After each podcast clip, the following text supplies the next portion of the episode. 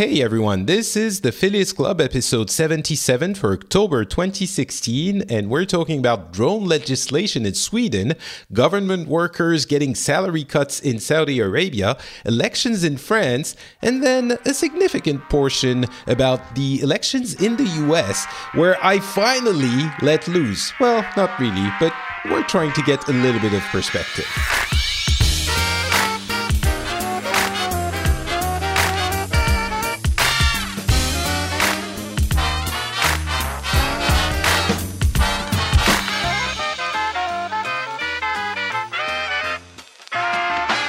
Hello, everyone, and welcome back to the Phileas Club. This is a regular episode where we get uh, people from different countries, different cultures, different backgrounds to tell us about what's been happening in their corner of the world over the past month or so. Uh, my name is Patrick Beja, and uh, I'm living between France and Finland. So already I have a Western Europe slash Northern Europe uh, bias. And uh, today we have our, well, I was going to say my good friend, but really, it's everyone's good friend, Turki from Saudi Arabia. How are you doing, Turki?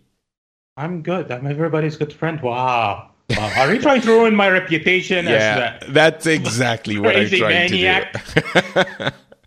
I'm I'm glad you're joining us, uh, and we also have a fellow Nordic person uh, you know, you notice how I'm uh, including myself in that population now.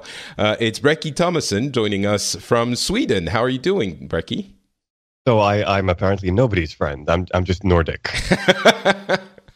right. Uh, well, already we're starting with the your puppy, dude. We're we're starting with the uh, you know the characterization, the the negative attacks on on everyone. Mm-hmm. You know, Patrick doesn't like Swedish people, or actually, you're not originally from Sweden, so Patrick doesn't like the Nordics people, and he hates uh, minorities in Europe or something. That's you, you just hates having fun. Yeah. It's you can feel that there's election time all around me because not only is it the elections in the US as everyone knows, but also it's the elections in France uh, that have been heating up. So the attacks are flying everywhere. And that's yep. pretty interesting. Um, glad to be here, by the way. So yes. sorry about opening up on a sour note. I'm glad glad you're back. It's it's been a while. Um, too long. Yeah, for sure. And you've been super busy working uh, on on super complicated. I was gonna say it, but maybe I don't know if it's if it, it's public what you're doing, so I'm gonna refrain. Well, um, the job itself is public. The customer isn't. Right. Okay. Can you talk about the country with with which you're working? Probably not. Um, no. Let's just okay. say Middle East, North Africa is the region that I work towards the most at the moment. Right. Okay. And that must be interesting in its own right. Um, oh yes. maybe we should do a special after you know the um, the the statute of limitation on the uh, non-disclosure. If you need any lessons on how to deal with these people, just ask me. No, no, I, have been doing it for years. Um, oh, okay. Been working towards uh, Oman, Saudi, Egypt, um, uh, Iran, uh, just you know all of the regions, uh, countries in the region. That that right. is actually, I think we might uh, need to do something, uh, you know, to talk about this at some point. The confrontation between the uh, Western way of working and the Eastern way of working in uh, mm. computers. Mm. Maybe we would be surprised. Um, but anyway, yeah, that's then, not. Uh, let's add. Let's also add uh, sub-Saharan Africa to the list because I've done a lot of work towards them, and um, that that's a completely different story altogether as well. Mm. All right, i am taking notes, uh, but that's not what we're doing today. Um, today, we're just doing the regular show. And uh, as you know, some people uh, noticed. I'm sure we weren't on last month. There was a little bit of a scheduling issue, and um, we did. Yeah, the... just say you were lazy. well, that's the scheduling issue. Patrick being lazy is always a problem.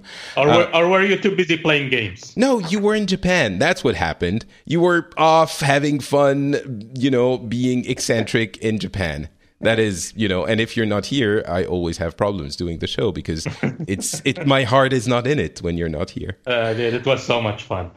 Um, we did, however, do a special uh, earlier this month uh, with Tony, who's a conservative Christian, and we got really positive uh, reactions to the show. I think uh, a lot of people were pleasantly surprised at how we uh, conducted that conversation. And uh, thank you so much for all of the uh, kind words that you sent uh, the way of the show. And uh, some people, I, I saying this now and getting it, out of the way. Uh, a number of people said, "Hey, this was really cool. I think Tony was uh, uh, very well spoken and expressed his views in a, a very interesting manner. Uh, but if you want to have a more liberal view of Christianity, I'm available to um, you know to come talk to you, and I appreciate it. I think at some point we might do this, um, but. First of all, I think more liberal Christians are very common, and it's not as surprising to to talk to these kinds of people. Um, you know, outside of the U.S., we we have more of uh, liberal Christians for sure. So we're not as uh, uh, interested or curious about those um, modes of thinking.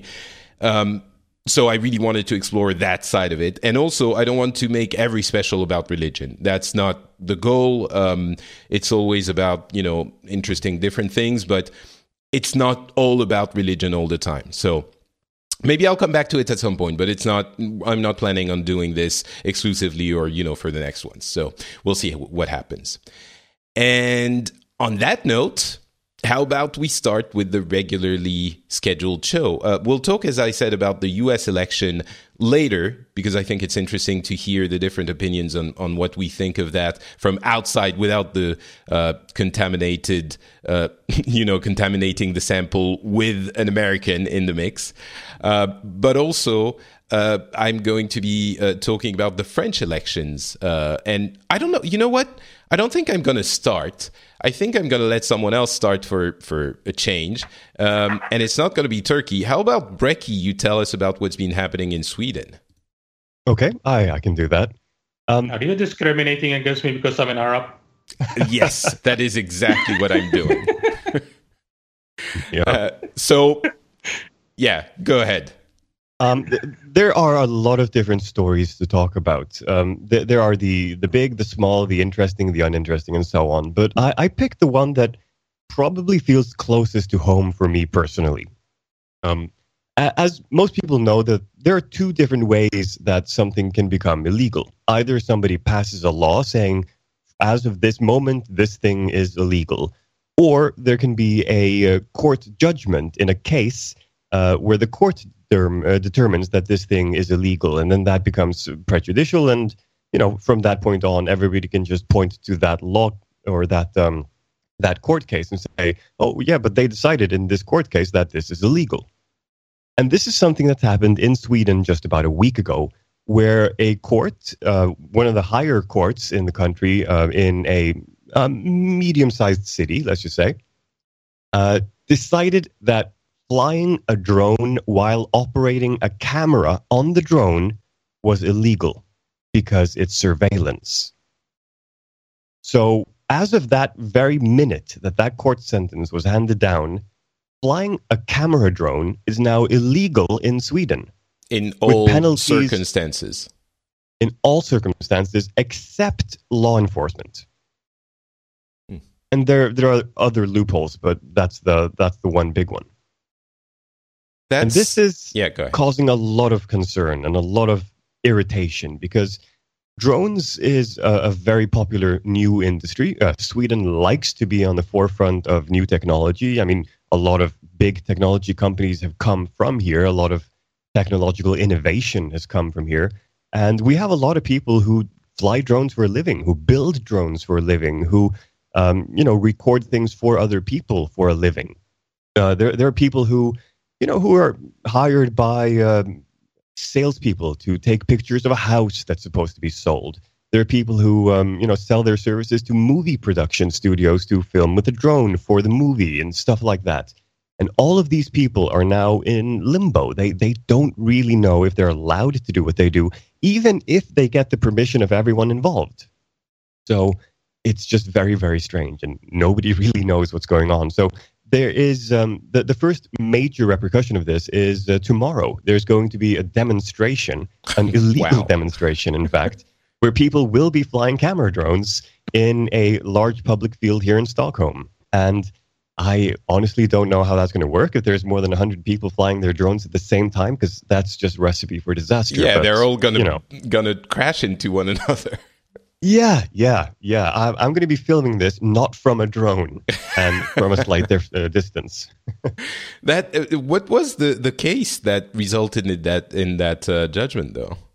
Um, the the problem was that th- this was a person who was uh, filming with his or her drone, and um, they were doing it in a bad way. Let's just say that they they were annoying people, and they were you know touching on parts of the law that maybe most drone flyers would still be you know far away from.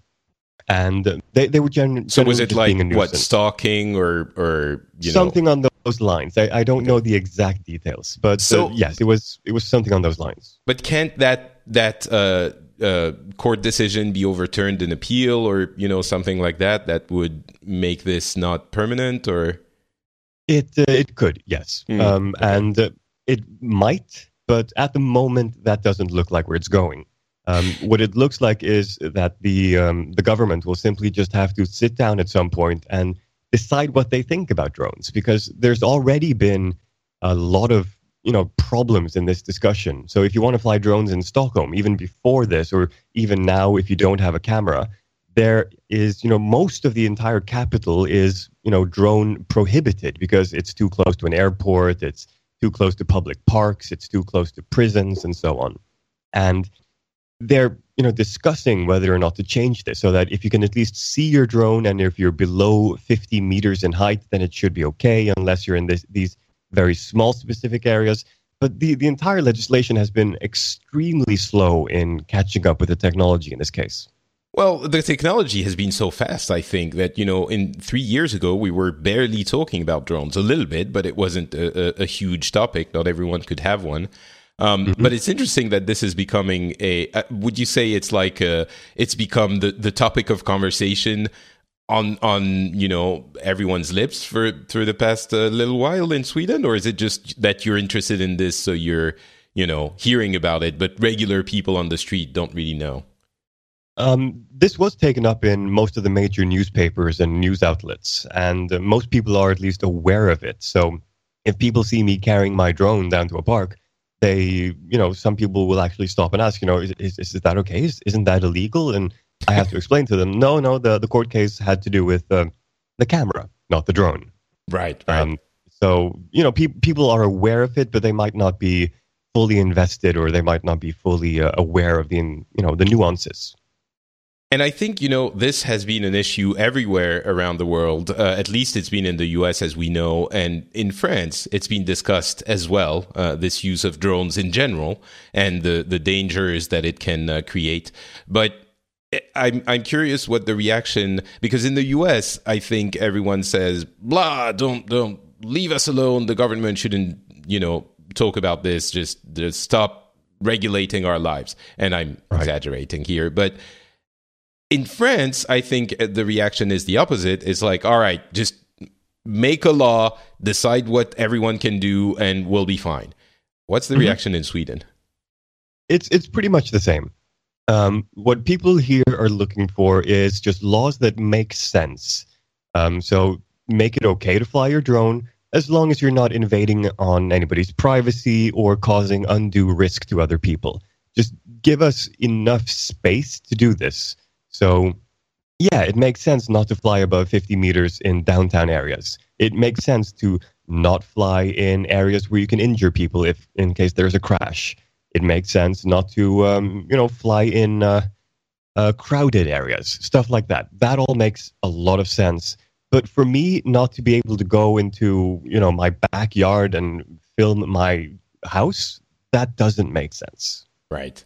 You know, it's. I think that making sense part is so important because what it creates and i understand that you know making sense means dif- different things to different people and that's where sure. the problem lies and and maybe it's easier to do in a country where you don't have you know 250 million people that have to be under more or less the same laws um, but what what those laws create is a sense of certainty you know what you can and cannot do. And this isn't only great for regular people. Um, but it's also great for business because at that point, you know, business and the economy doesn't like it when you're not you're you're worried you're going to have a problem for doing what you're doing uh, because the law is unclear. So I think it's also very important for the law. You know, that's my French person talking, but it's also very important to have a clear, uh, you know, set of rules that tell us what we can or can't do, um, because then you can engage in your business and you're right. certain that, yeah. Right. The I mean, the, the problem isn't you know you legalize everything. I, I don't think that's what people are are clamoring for. This has more to do with at least tell us what's okay and don't be too restrictive. Right. Because right. What, what they could say is, yeah, drones are fine, but only in this small little area in Sweden. And that would be restrictive, but clear. Um, and that's not what people are looking for. People are wanting, you know, something that is permissive, but still clear. Uh, mm. Because Sweden has a long history of being liberal. You know, we, we have among the most liberal laws in the world for a lot of things. So it just doesn't make sense that it's so restrictive in a couple of other places. I mean, we have some of the harshest punishments when it comes to drug use and drone use. And I, I just don't understand the, the connection there. They both begin in "der." Is is that the reason? Maybe. no, I think that uh, the problem uh, happens when you use drones when you're on drugs. That's the issue. Ah, so yes, yes, that's the connection. Uh, hey, oh, Turki. Wait. So- ah, "der," dragons. I, I'm I'm beginning to see the connection here. Um, Turki, what happens? Nobody, with, nobody with, listens to Drake here in Sweden either. Uh, that is probably sure. a good thing. I've listened to a couple of uh, Drake songs. Uh, I think yesterday for the first time. I'm not, I'm not hip with the kids, um, and I didn't really love it so much. Uh, so, no, no, mm, he's not my thing. You're um, paying drachmas to avoid having to listen to him. I, I I'm will have to, to count. Yeah, exactly. Well, we're going to have to count how many can fit into the show uh, by the end of it. Mm. Yeah, um, but for now, this topic goes down the drain. Um, Turki. Um, how how do things go when there is something new um, in Saudi Arabia, like you know drones? Um, and how does the legislation happen on those things? Uh, I'm I'm very curious because I have absolutely no idea. Uh, let's see. Well, basically, usually uh, things come in uh, and then they become popular. And as soon as they become popular, a ban comes up that bans it completely. and then people insist on using it. So a year or two later, regulations will come out that just controls it. So, in the case of drones, are there drones in Saudi Arabia currently? Uh, there are drones. There aren't many of them, and uh, they are right now officially regulated. So. Oh, so you've already in, gone through the process of banning them completely and then regulating them. Yes, we've gone through that because uh, drones has been around for years now, and uh, um, in Saudi, there's a lot of people who are up to date on what's going on and they love going online and shopping. So we usually get a lot of technology early here, but the government takes its time to figure it out. So uh, I think I think the, the best example to this is when we had cell phones. When the first cell phone came in Saudi with a camera on it, that was popular for a few months. Then a complete 100% ban on camera phones was issued in Saudi. And then two late years later, everybody owns a camera phone. The ban just disappeared. Well, did it did it actually get repealed, or did uh, people think, all right, whatever, use your phone? Well, the the thing is, is we don't have law systems like other countries. So most of the banning or things like that would come, for example, the Ministry of Interior would just issue a ban on something. And it's not officially 100% law. It's just a ban from the Ministry of Interior. And most of the time, it's just after a year or two, people keep on doing something and the ban just disappears. It's officially still on paper, but nobody even knows it exists anymore. Right. So it doesn't. Right. so it's not repealed. It's just that no one cares. It's not repealed, but it's kind of because even the government doesn't care anymore. They just don't issue anything saying no, we repel this because it's not officially law. Just out of curiosity, what does this mean in practice? I mean, does this mean that they can still point to the law in case, I don't know, in case they don't like someone and say, ah, but you're breaking this law that everybody else is breaking?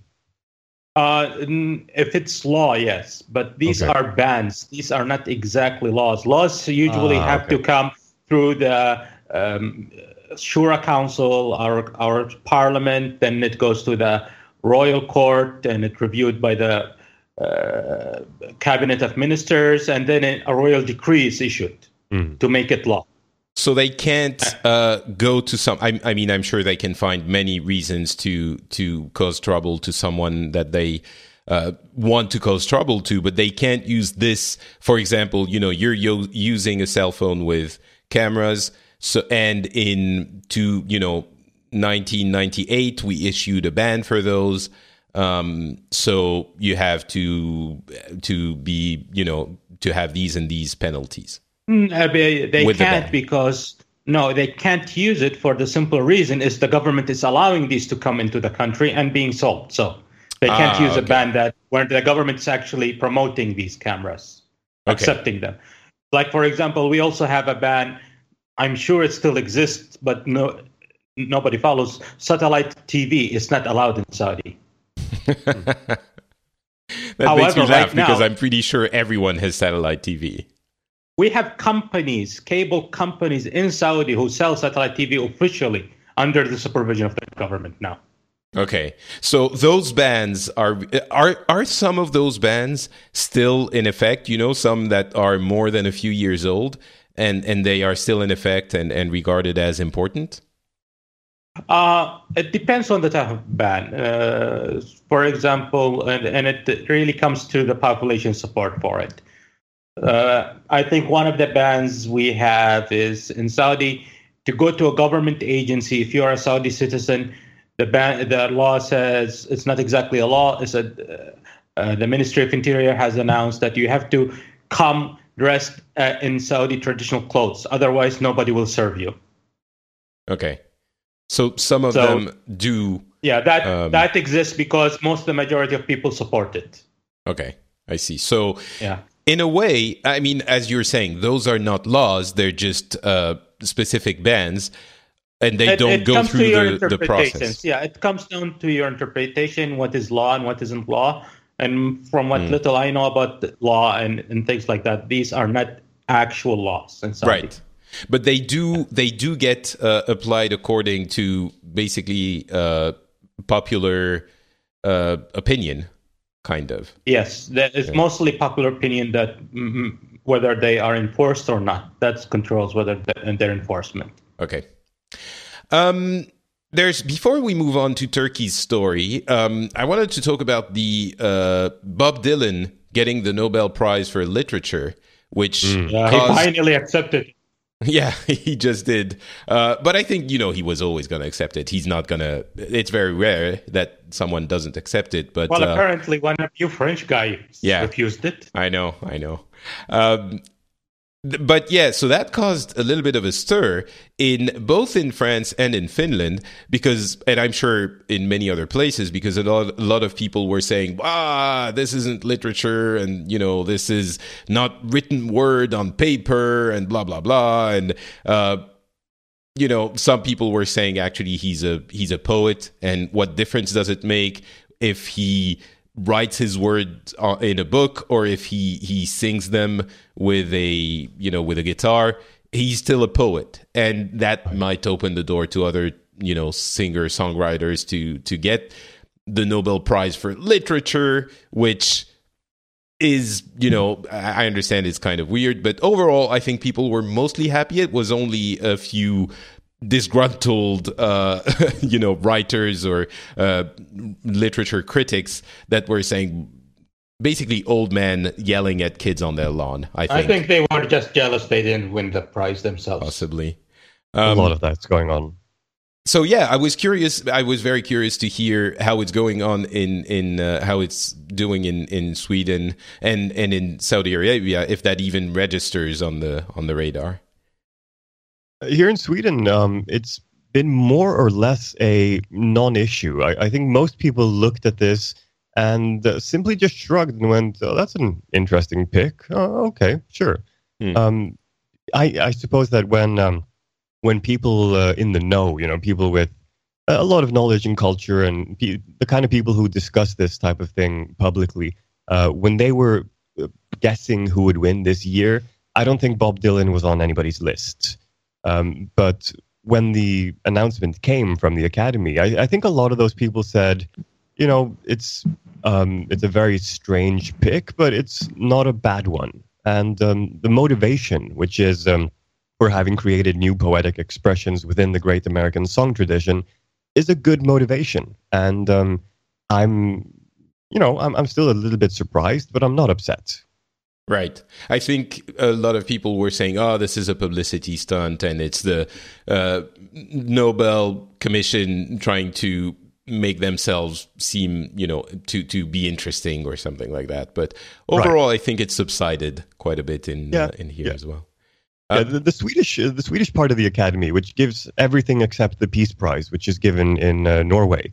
Um, the Swedish Academy has been very, um, well, you know, they, have not been very controversial. Let's just put it that way. Yeah. Everybody who gets a Nobel Prize from the Swedish Academy is just very, um, you know, it makes sense that that's why they got them. The Peace Prize has been different. Um, I'm thinking Henry Kissinger, uh, Barack Obama, um, uh, Arafat, Rabin Peres, you know and the Peace Prize has been a little bit more controversial.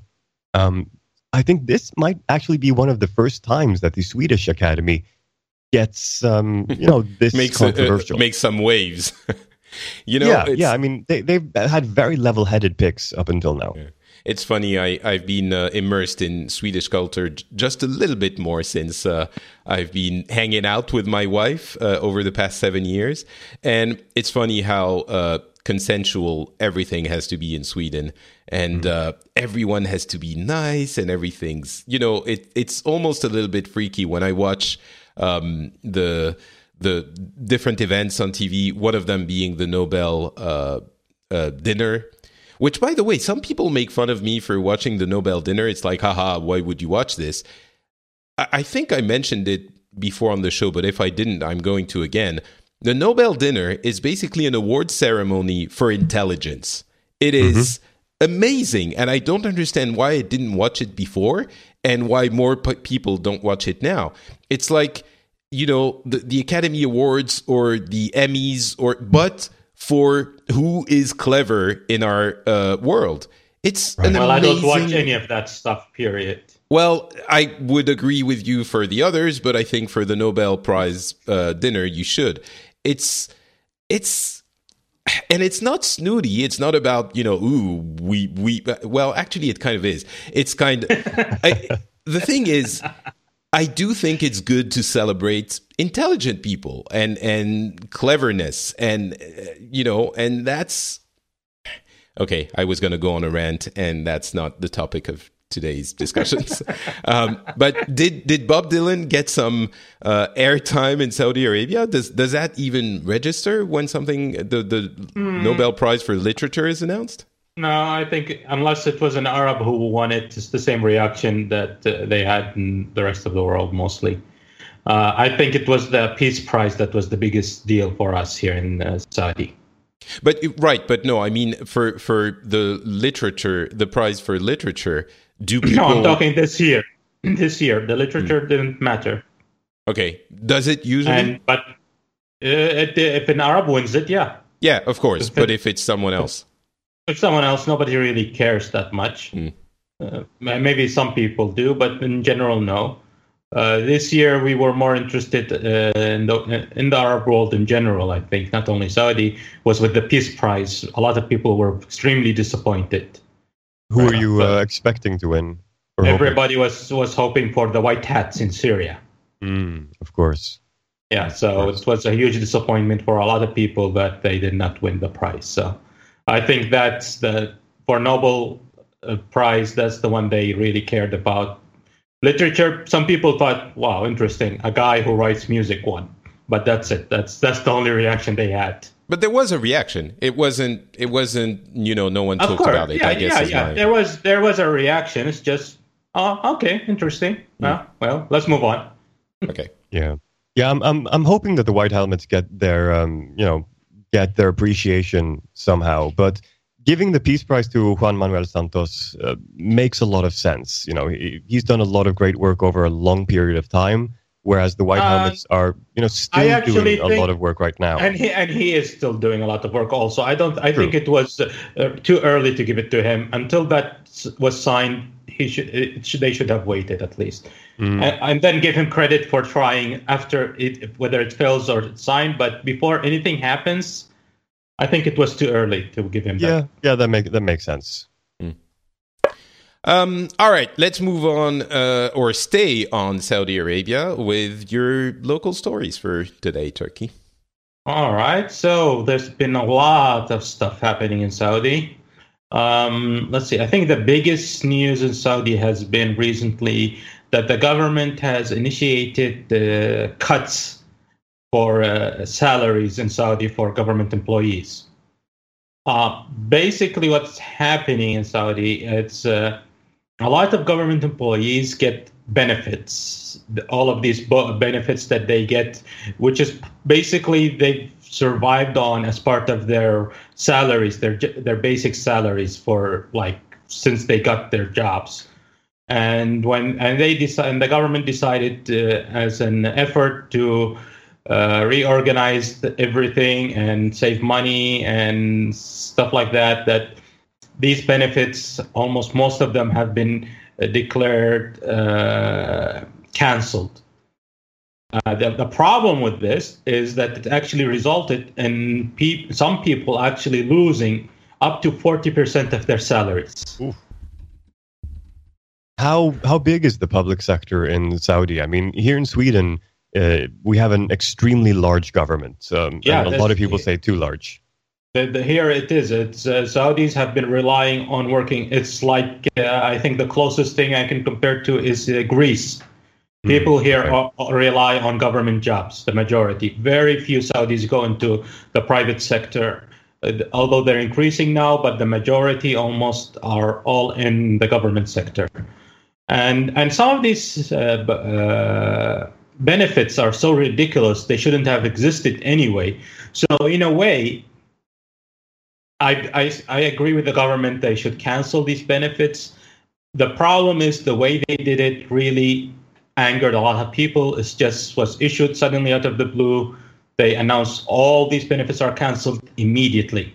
So the next salary, they are removing those benefits, and that's where you end up with people losing forty up to forty percent of their salaries. But some of these benefits are so stupid that there's. Can you believe there's actually if you are a treasury person who handles treasury in a department, they give you a, a benefit of uh, honesty benefit. so you don't steal the money. So y- you get extra benefits because you're being honest. Yeah, and that's ridiculous. That's your job. Why Yeah. would you get a benefit for doing your job? Uh, wasn't it? So- Didn't it make sense maybe a few, uh, you know, a few decades ago when it was, you know, there are there are some policies like this which might seem a little bit counterintuitive, but in some contexts uh, make sense. Like I, I the the example that comes to mind is in France when you get unemployment benefits. Um, sometimes when you find a job, you might end up, if you lose the entirety of the un- unemployment benefits, then you might end up making less money than you would uh, if you kept the the unempl- if you didn't take the job, right? So so there are mechanisms in place so that you keep part of your unemployment benefits as you're working for a certain amount of time, um, so that it's it's it, it's an incentive to actually get off the unemployment system. And I can imagine that eh, eh, you know it's I can see how people would think, well, if you if you get a job, then you shouldn't be still paid by uh, the the government and in in effect by the other people working to get more money. You have a job now. that makes sense, but at the same time, the negative effect also is real.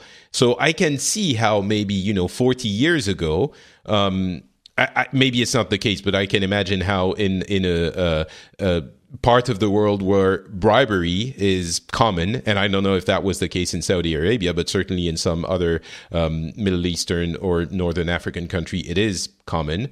Um, then, or you know, even in the uh, Eastern Bloc or things like that.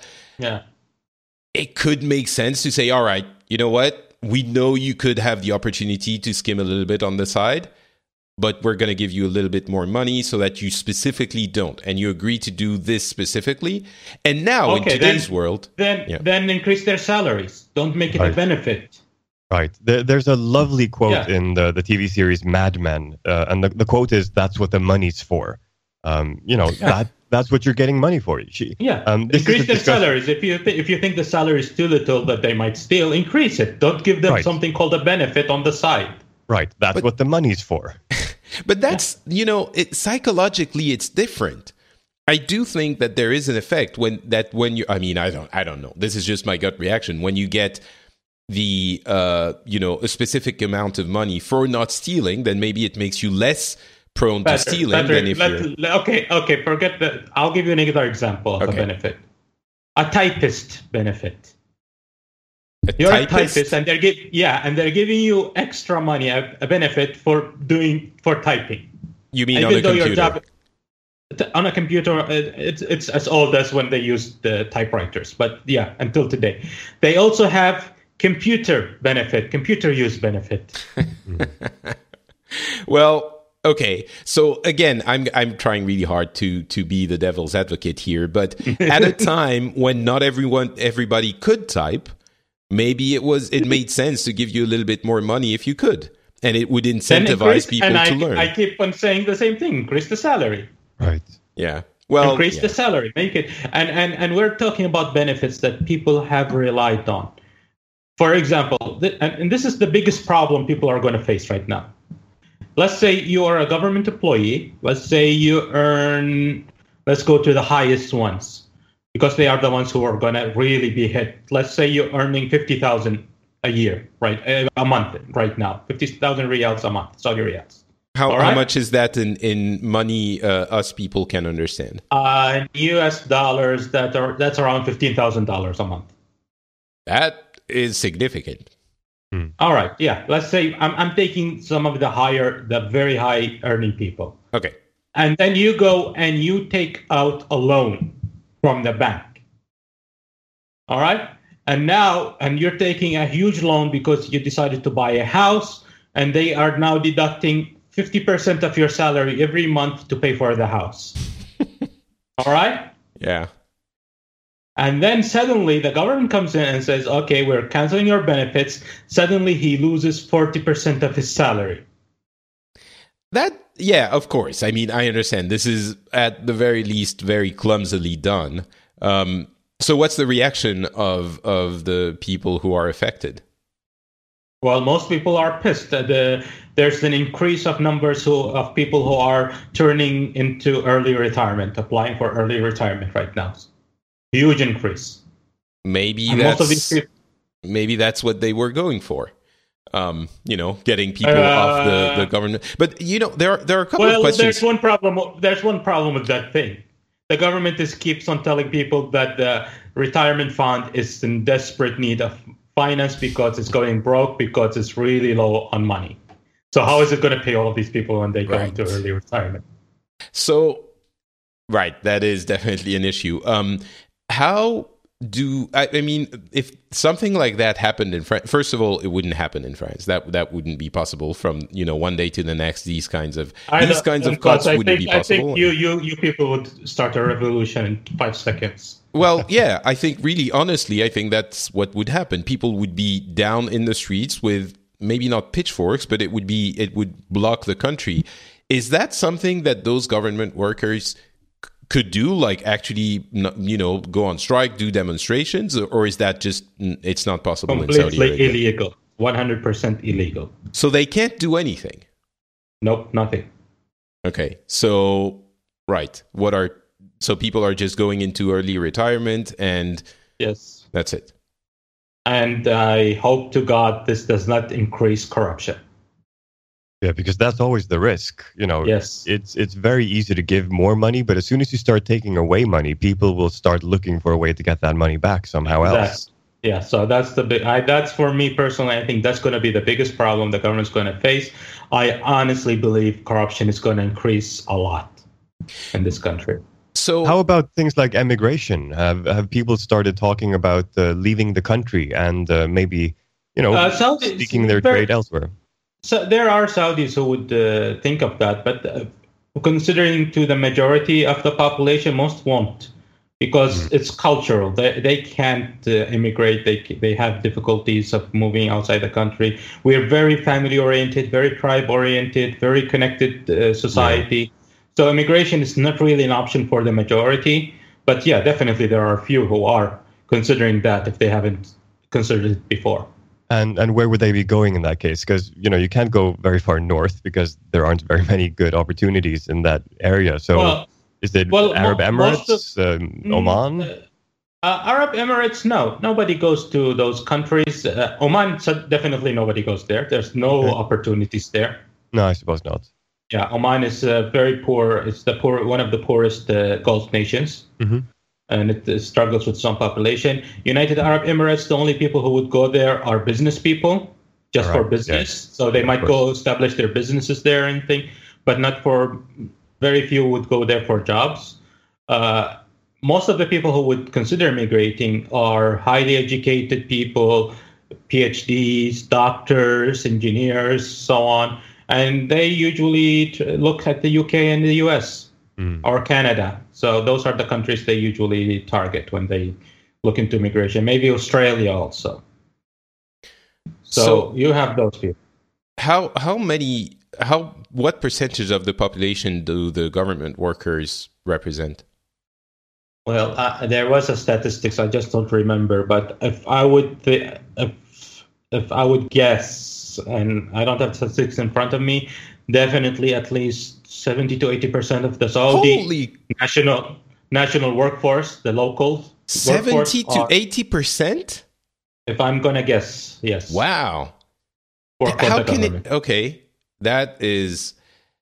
So, do you think they're gonna they're gonna cave and increase the base salary to an extent to comp- compensate for the for the loss in revenue, and or or do you think Uh, that's just not gonna happen once it's decided that's how it is? And Yeah, I don't think they're going to do that. Uh, they might. I heard uh, it's been said that some of the benefits might come back. They just need to reorganize it and monitor it better and stuff like that. So I honestly have no idea what's going to happen. I don't work for the government, so yeah, of course. my knowledge is uh, limited on that. But No, of uh, course, but I mean, you know, with the it- the history of what how the government and and these things work, uh, Well, you might you might let let let the uh, oil go up to hundred uh, dollars a barrel, and we'll see. but you know that's that's pretty amazing 70 to 80 percent or you know more than half of the, the population is employed by the government and they just cut everyone's salaries by you know 30 to 40 percent well, it's the majority, not everyone. So a lot of there's people who didn't get benefits, so their salary Okay. has not been affected. So, but the majority, yes, a, a Mm. big majority of people. Uh, for example, I think some of the people who really got uh, huge cuts were uh, professors, teachers at universities. Not in big cities, but who work in universities outside of the big cities. They got 20% of their salary, an extra 20% called working in a in a new university. Hmm. A newly established university to encourage people to go and work in those outside the big cities universities. So Right. those they lost that benefit, and that was 20%. but that's that's such a drastic change and comes out of the blue it's very you know it is very surprising it's it It's, Wouldn't- it is very aggressive. I really don't know why they're doing stuff like this. But let's say I think they're taking advice from a, some. I'm not talking about the entire country, but these specific people, stupid Americans. well americans wouldn't do that th- that way Uh, they're they're taking advice from McKinsey. Yeah, I, I think the the um, Yeah. the American financial idea would be Yeah. this is where you want to be, but maybe Yeah. the method would have been different. Instead of just cut everything at the same time, then So you know, the- de- decrease it gradually over the next twelve years, maybe. Yeah, they're they're using an advisory firm that's uh, McKinsey. It's an international firm, very well known, and it's the ones that giving advice to the government. And most likely, that's one of the advices they gave. So I honestly, uh, I can't imagine that any serious firm would say cut everyone's salary by thirty percent from one day to the next without notice. I can't I'm imagine sure they. that would I, be. I'm I'm sure they didn't even look at the numbers. They just said cut the benefits. I'm I sure they didn't even look at the benefit. They said you shouldn't be giving your employees benefits. This is their job. I don't think they even looked at the numbers. But even, even I'm I'm actually looking at the numbers right now. Um, salaries and allowances accounted for 45% of government spending in 2015, uh, Yeah, which and they gave say- a budget deficit of almost 100 billion US dollars. And they saved by cutting these benefits. They decreased it by 20, 30 percent. Yeah. so Yeah. okay. I Uh, can't the numbers again. that I'm finding here is that about two thirds of working Saudis are employed in the public sector. So it's at Yeah. least 66%. So again, I don't think anyone who's who has half a brain can look at this, look at those three or four numbers, and decide, yeah, the right way to do it is to just do it from one day to the next entirely without you know notice. That that Patrick, you said it. You said it, not me. you said it. all right. Anything else happened in in, in Saudi, or Ah, should we move on? I think the other the other news is there's been uh, some uh, a boycott of uh, the telecommunication company STC Saudi Telecommunications oh, I think I've heard about this. Yeah, there's a, a boycott happening where people are turning off uh, their phones or stopping using the internet for three hours every day.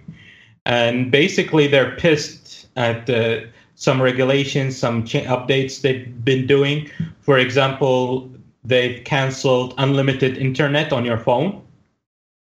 That was always an option. That was completely canceled. No more unlimited internet. Uh, the rates for internet access is higher than almost all the other countries. Uh, the other problem is they've Well, blocked. that's because all the government based- workers used to have the uh, access the internet benefit, and you know, so that would and they blocked a lot of communication uh, apps uh, like Skype, uh, Viber, uh, Hello, whatever, Do, and all of these things have been blocked. They don't want anybody to use a vo- voice over IP VoIP to call. Just call using our services so we can get the money. So people are really pissed, and uh, I think I'm surprised, but I think that's actually hurting the company right now because they are. It is, which is surprising because and but uh, they are losing some money and they've been trying to uh, do it, uh, fix things and trying to get people back, but they're not. It's not working because they're not actually responding to the criticism. They're just making out offers. They're not opening up VoIP. They're not uh, uh, pro- providing good internet. Our internet access is over saturated. Uh, I'm talking about the, the wireless internet. Oh, okay. Yeah, the infrastructure for wireless, not because I have fiber here at home on landline fiber optics. That works fine. I have no problem with it. However, it's oversaturated wirelessly that 4G, 4G. I personally I use a different company. It's called Zain, which is all three companies in Saudi have the same problems, but STC is the biggest one, so it's the most the one attacked the attacked the most. And for example, I never get on average more than two megabytes per second eh, any time when I use it on 4G. But can't can't So- people go to another company then that does offer? We only have three three companies. They're and all the doing three the same, do have the same policies. all the no. same thing. No, uh, not not really. Uh, I, I I work in telecom, so I've I've had a lot of um, discussions regarding not just specifically this matter, but this and several others. Um, STC has stopped selling unlimited data packages, but Mobily and Zain uh, are still selling them. At least last I heard. No, they Uh, stopped also after STC. Oh, really? They they've stopped also. Okay. Yeah, and and the and the biggest problem is they claim, and and that's what pisses people more, is that the local telecommunications authority mm-hmm. has told them to stop selling unlimited. Yeah, there is. Um, there's going to be, um, and I, I, don't know if this is inside information or not, uh, but but there is a um, a, a big shakeup coming when it comes to the telecoms industry in Saudi because the the Capital Markets Authority has, um, I think this is public at least, that they've announced plans to offer telco operators uh, unified licenses which allows them to offer the full range of telecom services. Because oh, yeah, at yeah, the yeah, moment, operators have to apply for separate licenses per service, like one license for mobile, one license for fixed line, one license for voice. Yeah, that's so that's public. That's public. That was announced okay. officially. Okay, good. Yeah. Yeah, but, but so I don't think that's going to help. I don't think that's going to help with the. It, it, seems like maybe I'm wrong, but it seems like what the problem is is that there's a limited amount of competition, um, in, in no, it's not the so competition. The, the real problem is the telecommunications authority. Mm-hmm. They yeah, are the ones who, who, who are killing competition. Maybe there right. needs to be a base station benefit. So for every new base station you put up, you get an extra ten percent of your money that month. You know, I don't know. It's just uh, it's really becoming really ridiculous here. The quality of the service is really going down. Uh, I really don't know what's going on. And and and you have an authority, a telecommunications authority, that's supposed to promote and fix things and be with the uh, citizens and make sure they get the best type of service, and they are the ones who are ruining the services. So how how possible is it that this is about censorship and that they don't want people to be able to communicate? Uh, I mean, did they? Does that affect apps like Telegram that are uh, heavily encrypted, or WhatsApp, which is now encrypted as um, well, or? WhatsApp works fine for the moment, except the voice doesn't work in Saudi, the VoIP service. Right. It's really targeted. It's really a business decision yeah. then. It's about voice yeah. and want them wanting yeah. you to use the. It's, uh, it's I, I, would say it's 70% business and it's 30% censorship. Mm-hmm. So yeah, it's mostly about business. Yeah, a lot of countries uh, went through exactly this problem, uh, but five to 10 years ago. Uh, I remember here in Sweden, the, the ISPs, some of them are just ISPs, some of them are phone companies that are also ISPs. And the, yeah. the phone companies who are also ISPs, they didn't want to, um, you know, start cannibalizing their own services. So if they sell a voice service, they don't want people to use their ISP service to to do voice. They want to be able to sell both services. So for a long time, there was a lot of discussion uh, whether to allow VoIP or not. Uh, yeah, uh, but then that was you know eventually people realized that you know we, we can't stand in the way of progress. Companies will yeah. have to just adapt. That was uh, that was the case here as well, and the the SMS issue was huge as well because mm, mm-hmm. SMS were right. unlimited for the longest time, and now they are. But sorry, Turki. Right. Yeah, to give you to give you an example of a business decision, which is purely business. There's no way this has to do anything other than business. Uh, we have uh, right now one of the uh, mobile companies is called Zain, and it only provides mobile service uh, phones. So I'm, I'm, i use Zain as my provider for my phone, and they fly, they are the first firm here to launch uh, Wi-Fi calls on their iPhone on the iPhone. So what's what's happening is it worked fine when they launched it. Now it does not work at all if I connect to STC or Mobily networks. Mm. They are blocking it. Wow. Which it, it right. worked. It was perfect for me when they launched it because I have horrible cell service here in my home. My phone doesn't work 60, 70% of the time inside the house. And this is for all three providers, so it's not only Zain. And when they started Wi Fi calls, my phone started working because it just goes online. It connects me to this uh, network, and I'm happy. Mm. Suddenly they blocked it. That's... I use STC for my landline, and they blocked it. You know, and I, as I... soon as as soon as I leave the country, Wi-Fi call works. it, it, was the same with uh, with Skype. Actually, there were a couple of points I can't remember. I don't know if you're using VPN now, but a couple of times I am you using had VPN. right. So the the quality of the communication was significantly worse if you weren't using VPN, which is ironic. Uh, maybe it's still the sa- the case here. Um, yeah. All right. Um, no, it's just ridiculous. So yeah. I just thought that that was an interesting thing going on. Yeah, and it's the the even more interesting thing I think is that the fact that it, there is a mobilization of people using those services to actually not use them for three hours a day, which can affect the company's bottom line um, if it's if it's you know people get into the habit of not using it from this time to that time. It's it's just gonna it can have an actual effect, and it's interesting that people are mobilizing like this. Um, and it could you work. Know, it, but um, you know, well, this is how Saudis pro, uh, go now and protest.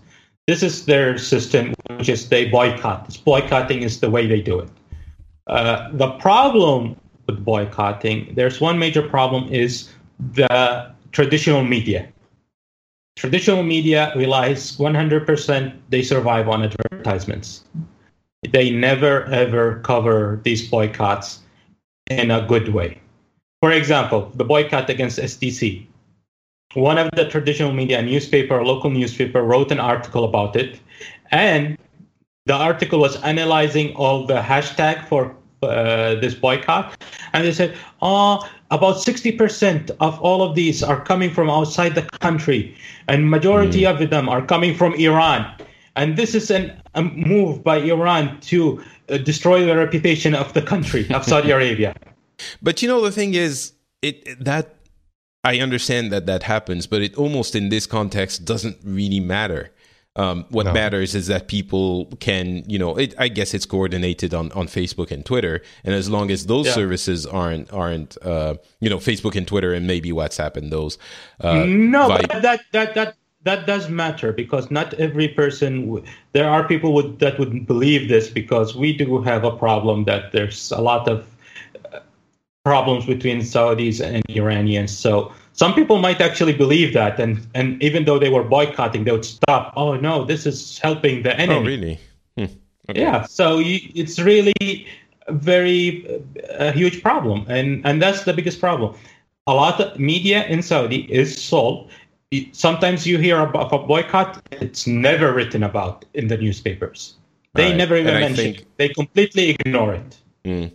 I think this is getting on on uh, at a point where maybe we should move on, lest you get really angry and uh, you know start saying things that might get you in trouble into trouble. So, uh, just one last note here. I, I, found a note here in the uh, Saudi Gazette that um, even though telcos have remained silent on the boycott, um, some economists have spoken about it, saying that. Um, telcos are at risk of losing about 50 million uh, riyal if uh, the boycott were to continue for more than a month. So it's it's got to be affecting their bottom line, and I wouldn't be surprised if you know something starts happening at least. Yeah. And I don't know what that something would mean, hmm. because if this is a financial decision, 50 million riyal is uh, well that's financial yeah exactly plus people find and that's uh, just like me people find ways around it vpn yeah. All right, uh, let's start talking about France a little bit and um, the election, which is happening. Uh, we are in the process of the um, primaries right now, which is a new thing for us. Uh, some countries have been doing it for a long time. For us, it's the real, the first real primary where we actually have primary debates and things like that, and it's a very weird situation because on the right we have uh, former President Sarkozy um, who's squaring off against a, um, a, former, I mean, a government official. Now he's not in the government, but he had basically it's a race between two people on the right. Sarkozy, who's taken a, a, a significant turn to the right of his uh, party, and uh, Juppé, uh, who is who used to be in the government, and at some point, I think it was in the early 2000s, um, he got a, a, a, a, court decision that deemed he, him guilty of some, you know, political. There, basically, there were in his uh, uh, uh, administration jobs that didn't exist that were used to do things that were illegal um, you know, the the money was being used for other things, basically. And he had so basically politics. I'm sorry. What? I said basically politics. Yeah, basically yeah. politics, but he was condemned. It's not like there was suspicion. He was actually condemned, had to stop exercising, and went to teach in Canada for a couple of years. So it wasn't, you know, it's not like he stole an election or he killed someone, but he was condemned and he, he so, had to. So you dump your political uh, criminals on Canada? well, he again. I think there's there's a there's no doubt that he was he he you know he was he was responsible deemed responsible for this illegal thing um, but it's the kind of thing where you might argue well i've paid my debt to society i've learned from my mistakes and you know it's not if if you're prone to accepting these kinds of things, it's not the kind of thing that will forever put you in the black box where I will. Well, look at look anything. at the bright side. Maybe the Canadians fixed him for you. But yeah, that's possible. um, I doubt it though but um, and and so that's the clear choices we have on the on the right side. We have a number of other choices that are not reasonably, um, you know, going to to get the primaries nomination. Some of them are very much to the right of the right. Some of them are to the left of the right, and they're really at the center. Um, again, if you look at France, the center probably still means the left. Um, but yeah, so there there are some of them that are it's it's a very wide gamut of um, the right side of the political spectrum. And then we when have, you're saying the right, do you do you mean uh, multiple parties or is this just uh, the Republicans? That um, it's mostly the Republicans, but it also includes uh, the voters are uh, from the center as well. They're invited oh, okay. to decide, you know. Um, so it's really uh, uh, it's a big political family that encompasses a, a large uh, different. There are many different ideas, and some of them, uh, you know, some of the uh, people that are uh, that are in the race are very seriously close to the far right, like to the Marine Le Pen, Front National um, type of ideas, which again, uh, they are far right un- unquestionably. But if you look at some of the views being expressed in other uh, countries where you have those uh, extreme right uh, right wing parties, they're a lot more tame. Uh, the the way mm-hmm. the far right expresses itself in in France and I think in in some of those countries is a lot of nationalism in the sense we don't want Europe, we don't want immigration, these kinds of things. It's not the kind of crazy neo-Nazi uh, things that we can see in some other countries, and that makes everyone's head explode. Um, right. It's it is it definitely has racist undertones, anti-immigration, anti-foreigner. So I don't want to minimize that, but it's it still remains in the um, somewhat acceptable uh, uh, political discourse, even if you would, wouldn't want those people at your dinner table. I don't know if it's you know the distinction is clear, but um, I mean you you guys have your uh, Front National, you have uh, Debout la France, um, yeah, you know Eurosceptic, uh, French nationalism, um, populism, stuff like that. That's, exactly, so that yeah. that's still going on. Yeah, yeah, yeah, for sure. And that's, you know, that's probably best uh, exemplified by the Front National. But um, yeah. So anyway, that that and they command a, a significant part of the uh, electorate, so it's not to be discounted. But on the left side, we have current President François Hollande, who is. we're not sure he's even going to run in the primaries at this point. And uh, he is probably the most unpopular president in the history of the republic. Um, he is he. The problem was the way I look at it, and this is a little bit of personal bias here, maybe, but the way I look at it is that he was elected um, back in 2012 on a platform that was for for the French left reasonable, but I think for anyone else completely uh, completely unfeasible.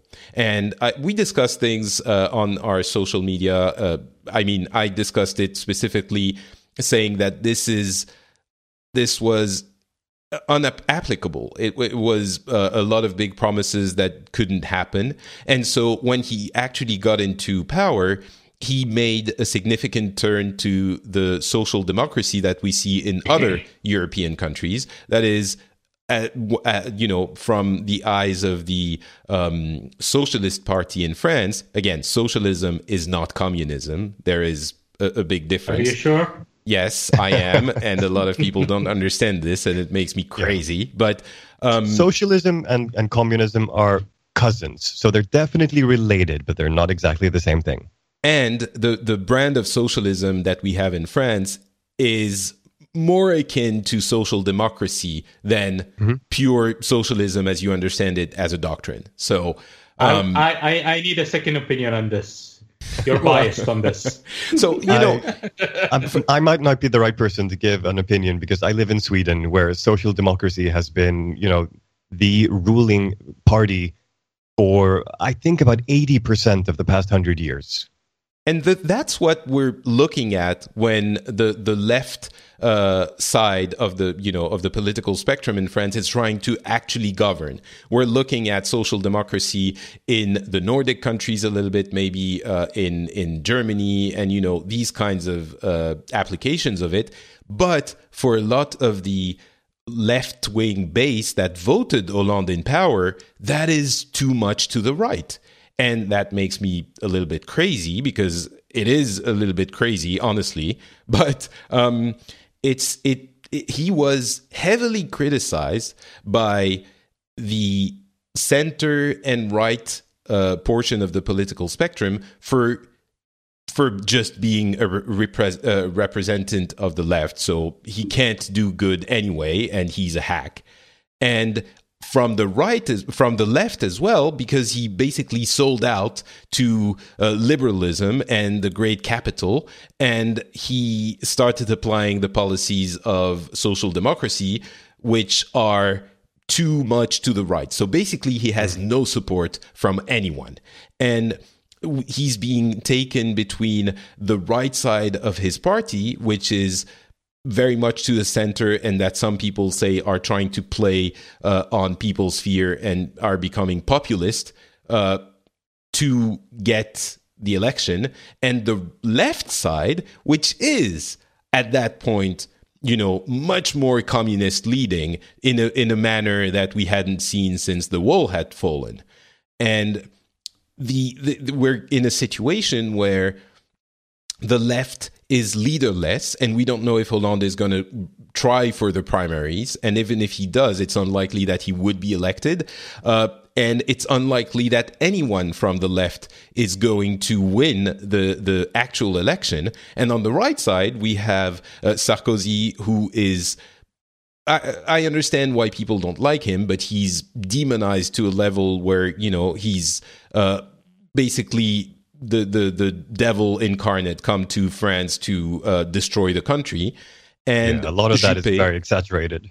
Is what? Sorry. Very exaggerated. Yeah, yeah, I, I honestly agree, and it was the case. And I mean, I disagree with him now, um, but anyway, that that would be a topic for another time. But um, a lot of that is was emphasized at the end of his uh, previous of, of his uh, um, uh, presidency, where he he was conservative for sure, but yeah. Anyway, that's a different topic. So we don't really know. I think ultimately the right is going to to win. Probably Juppé. That's how it's looking now. And um, but no one is really happy about any of the candidates. Uh, Juppé does seem. I've I've seen the the primary debate, the first one, and there is definitely a feeling that it's a bunch of children and there's one person that seems like an adult in the conversation, and it's Juppé. I mean that that was my feeling.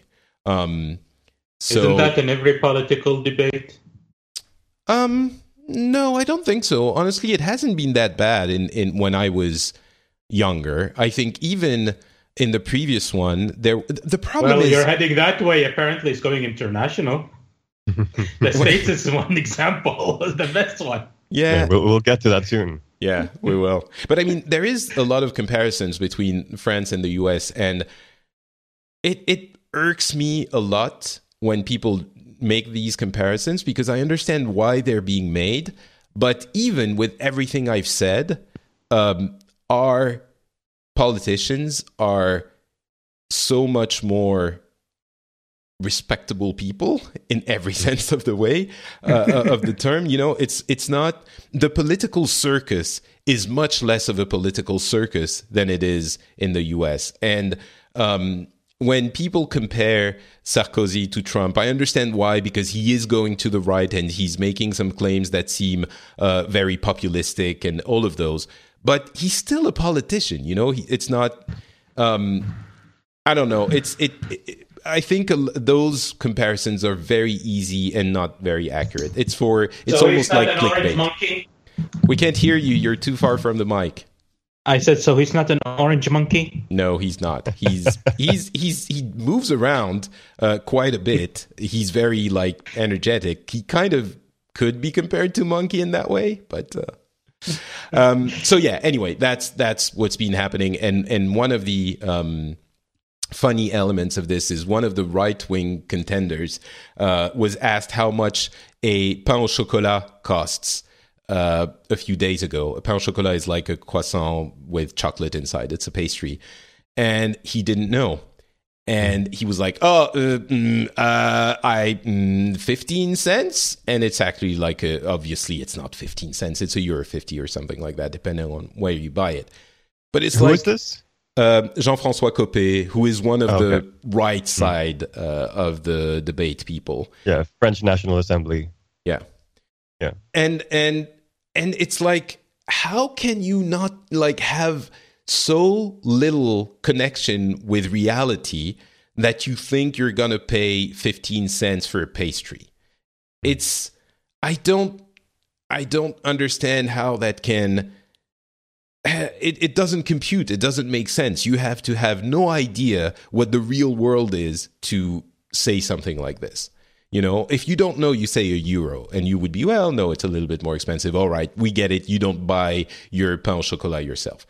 And he's been, you know, brushing it off, saying like, oh, I don't buy pastries because I eat fruits and vegetables. So, you know, I don't know how much. I would love for, you know, he, the next thing he did after doing that must have been to learn the prices of every piece of fruit and vegetable available in case he was asked again, because I guarantee you he doesn't know. Mm-hmm. Um, so yeah, anyway, that's what's been happening in France mostly. Um, I, I'm curious if you've heard about the um, the French election in in your countries, or if no one cares. I uh, we don't talk about it much, but I, I, have an interest in politics, so I've read up about it, and um, I, I, think the left is in trouble because it feels almost leaderless. Um, I mean, uh, Montebourg seems to be the most popular alternative, but I, I don't think he wants to run in you know uh, knowing that he's not going to win the election.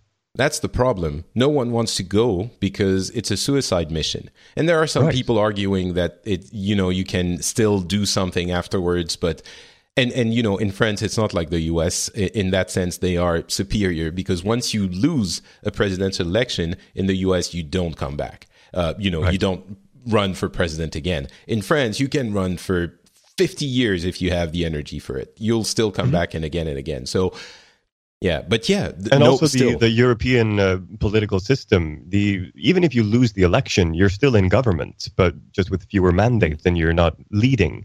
So yeah. you're still an opposition party within the government. Yep. Yeah. Absolutely. But so. Yeah, it's uh, it, the left is definitely in trouble. It would be very surprising if the right didn't win. Um, and the the other issue is that a lot of uh, left. Uh, you know, socialist and left party people don't want Sarkozy to win, so they are uh, basically there are threats that they're going to come to the uh, right uh, side primaries, to the Republicans primaries, and vote against Sarkozy which honestly would be a mistake for them because I think if Juppé is elected is gets the nomination, then a lot of people will be happy with him and he might um, he might win more easily than if Sarkozy gets the election, and at that point a, a left wing candidate might have a chance. Um, so I don't know. Turki. Yeah, we heard nothing about that. Yeah, you don't care. nothing. Last I heard about anything about France what Sarkozy was planning to run. That's the last thing I ever heard. Been a while. Yeah. All right. Um, there were a couple of other stories in France, but I don't think you know they're worth mentioning. It's like sexual predators getting TV shows, which is sickening. Um, and but at the same time, they've been accused and they're not on trial; they're under investigation.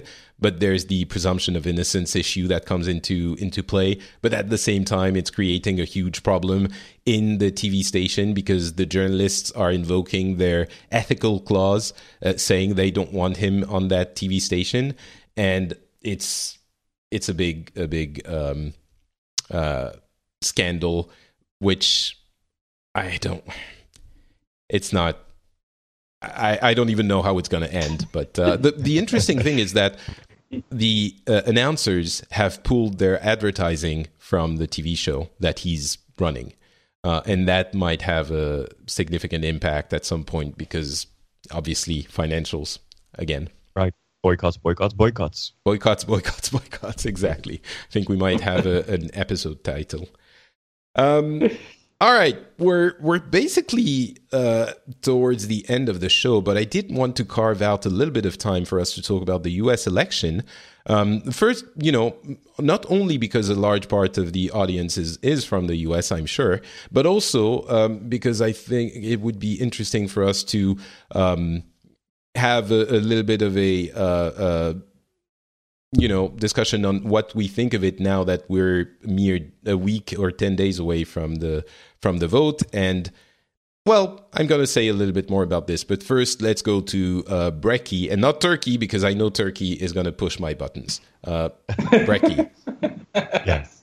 Um, I, uh, I have a lot of friends in europe and america and other parts of the world and um, one of the advantages of this is we, we get a lot of perspectives. So yesterday in one of the chat rooms, uh, one of my American friends, Jacob Ingles, hello, Jacob, if you're listening, he, he asked, What is it like watching our election from outside?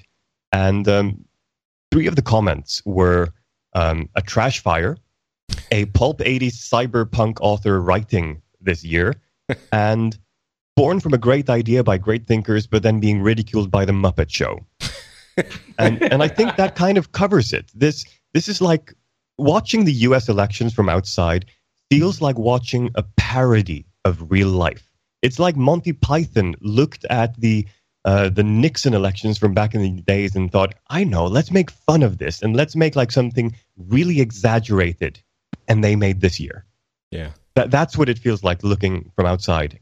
Um, it, it just looks weird, you know. People are wondering, how is this even possible? How, how can we come to a level where you know, a, a country is trying to elect a, this guy or that girl, and they they just don't understand the the process. You know, how is the how is it even possible that we got to here? Surely, there, you know, in a country that large, there must be other people who are far better suited that just haven't been discussed or brought up for contention at all. So it's it's just weird looking at it from outside. Mm. Um, how about you, Turki? Well, I think most people around the world, and actually, I saw a report on the BBC. I think it was the BBC that shows that people around the world are saying, "Seriously, this is democracy. Why the hell do we want it?" That's what how bad mean? it is. You, oh, you mean looking at democracy yeah. with this example? They're like, "Okay, yes. we don't need it." Yes. Really? I think that's yeah, that's the reaction we're getting from a lot of people. And that's uh, actually uh, not a bad point. I mean, hmm. if, if this is what democracy gives us, then there's a problem. Hmm. That's an interesting way of looking at it. I would refute it with the strongest possible uh, strength. I, I say people went and I asked around, and the BBC asked around, and I got the same reactions the BBC got from China. And I yeah. got the same reactions from here. No, I understand that that's the reaction. I just think hmm it's it's a bad example of what democracy can be. Uh, but yeah, but that's the one. But that's the one on the media. That's what the entire yeah. media is covering. That's mm. what people are seeing. People no, are not course, seeing but that's not the whole story. And other, that's I that's agree like, with you. I, uh, yeah. I'm agreeing with you, yeah. but I'm telling you that's what you get a reaction from the world. Right. The U.S. is just ruining the image of democracy around the world right now. Democracy I, is, uh, in many ways, a flawed system, but it's also the best one we have. Yeah, that wasn't it. Uh, Churchill that I, I think this? so. Yeah, yeah. Every, yeah as I, I, often say, every great quote in the world can be attributed yeah. to Churchill. Uh, yeah, I, I really uh, Abraham know. Lincoln said that. Yeah. Okay. Both. Both. I work, have no idea. Work. I have no idea how the Americans could even allow uh, an orange baboon to be shouting on stage and telling people how to vote. So it's populism populism yeah. all over the place, and, and that's that's been a, a trend in politics over the past uh, you know ten years. a lot of the um, the European and nationalist movements aren't nationalist, and that's why they're winning. They're winning because they're populists. They're just speaking directly to the people, going, "Ah, grr, you know, look at this problem. It's because of." In America's case, the Mexicans, or back in you know World War II, it was the Jews, and now it's uh, because of these immigrants taking our gerbs and so on. Yeah. Um, th- this is happening all over the place now. People are just looking for scapegoats and enemies, and the person who screams the loudest about "there's our scapegoat, there's our enemy," that person is usually the one who wins. Unfortunately, and we've seen an example of this in uh, in the UK with the Brexit. Um, mm. But I mean, we've talked about Trump a lot, and I think the, the interesting thing um, is that I can't really find anyone who in my circle of friends and relation and relationships really thinks Trump is a good idea. Um, it's and still he has however much you know 37 40% of, of the american people behind him and i don't understand who because i i would have a lot to say about disliking uh, clinton and we might get to this but disliking uh, uh, Trump is kind of a kind of a given to for anyone I like. Uh, uh I'm sorry, that's an interesting Freudian slip. Um, for anyone I know, ah, all right. Um, but you're like, you know, no, no, no. I want, I want the like. That, that, that came from the heart. You were expressing something to yeah, all of us. Yeah, I know. Um, but you know, it's, it's. I think a lot of people dislike Trump, but also dislike Clinton. But and that would be a topic of conversation. But the people who actually like Trump, I don't understand who they are. They're very numerous and they matter immensely because let's say Every Trump loses. It, yeah. And, and let's say uh, Trump loses now. Um, there's the people who supported him are still going to be here you know and they're gonna they're if we if people look at this and think you know, Trump lost. Phew, we we dodged a bullet. I don't I don't quite think that's true. Yeah, well, yeah, you might have dodged a bullet, but there are a few more uh, coming your way in the in the near future. It's the same right. We're in in the UK with well, in the bre- the case of Brexit, they didn't dodge the bullet, but you know there are issues here as well, and I think that's why I've taken a um, more um, measured stance, let's say, on Sarkozy, who I disagree with in his orientation in the past few years. But I think the, the problem isn't so much Sarkozy himself, who remains a, no matter what people say when they're yelling and angry and demonizing him, I think he remains a valid uh, voice, voice in the political spectrum. The problem is he's inching towards uh, you know, and more clearly now, uh, maybe even himself, but he's inching towards that populism and making it acceptable and getting that into the political discourse in a way that enables uh, people like Trump to come in after and to be regarded for the better part of his campaign as someone acceptable and worth, you know, giving the same um, the same amount of of yeah respect as any other candidate and i think that's what's been happening in the us for a while now with the republican party getting more and more um, uh, uh, scapegoaty and populist in order to play to their right wing base, which is necessary to win the primaries. Uh, it, so it's a specific case in the in the U.S., but that's sort of a, a process that seems like it has been inevitable as the polarization. You know, it's more polarization leads to more polarization and to a, a, a, system where you can't even listen to what the other side is saying because they're the other side. And we've seen a little bit more of this happening in France, and it it devastates me because it's it creates that climate where those kinds of populist ideas can can thrive. Um, and they don't go away once the one representative of them uh, is is shoved to the side.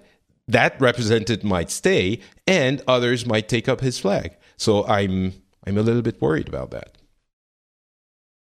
There's a theory in uh, political science called uh, the ice cream salesman, which is basically that if you have a large beach and you only have one ice cream salesman, everybody's going to go to that ice cream salesman. Uh, but if a, a, second one opens up further down the beach, the populace will be split between them. But each and every one of the ice cream salesmen wants to get as much of the you know people going to the beach as possible. So they'll start moving their stand um, closer and closer to each other so that eventually they're both sitting in the middle so that everybody can come to them. And uh, it's usually more or less the same in politics. And we see this in most countries that most countries that have more than two political parties, they start moving closer and closer to each other. So whereas they maybe started off with having extremely large differences, at the end, they're, they're just talking about minor percentages in tax and so on. And we're not seeing this in American politics for some reason. And I don't know if it's because, um, you know, on the whole, the country is still quite young and we, we just haven't gotten around to it yet, or because there's some sort of incentive there to just maintain this very strong polarization between the two parties. Uh, we don't have a third party candidate that's ever made any huge difference, except when uh, uh, Bob Dole took too many votes from the Democrats and allowed the Republicans to win, um, which is a shame. But yeah, it, it's just weird that the, the parties aren't moving closer and closer to each other. And uh, I, I wonder why that is at times. Well, the irony is really policy wise, un, uh, you know, when you're looking at a few specific policies like the Second Amendment or the right to choose or, you know, these kinds of things, they're not as far uh, from one another in practice, in policies, not in mm-hmm. in campaign promises, but they're not so far from one another. Um, not definitely not as far as people would have you believe. And no, of course. I mean, ultimately, in many ways, uh, the Bush presidency was not so different from the Obama presidency. Um, and to the chagrin of some people, and some people will show you the um, the the I don't know, the war in Iraq, which obviously was a big deal, uh, or the the Obamacare, and tell you, oh, this is the end of the world. They might be, you know, good things or problems depending on on where you look at them from, but they're definitely not the end of the world, and that irks me the most. And I think you're right, uh. The the the absence of a multi-party, of a real multi-party system is damaging to the uh, to the Amer- American political life. For all of hmm. our faults, we have in France many different parties, and even though it's true that ultimately you will end up with a, um, a candidate from each big party at the second turn of the election, all of the other parties matter they keep people in check. They influence mm. the policies. You can express your your votes. And some people are saying now, well, you should vote for a third party candidate in the American election today because that's how you get your, your voice heard.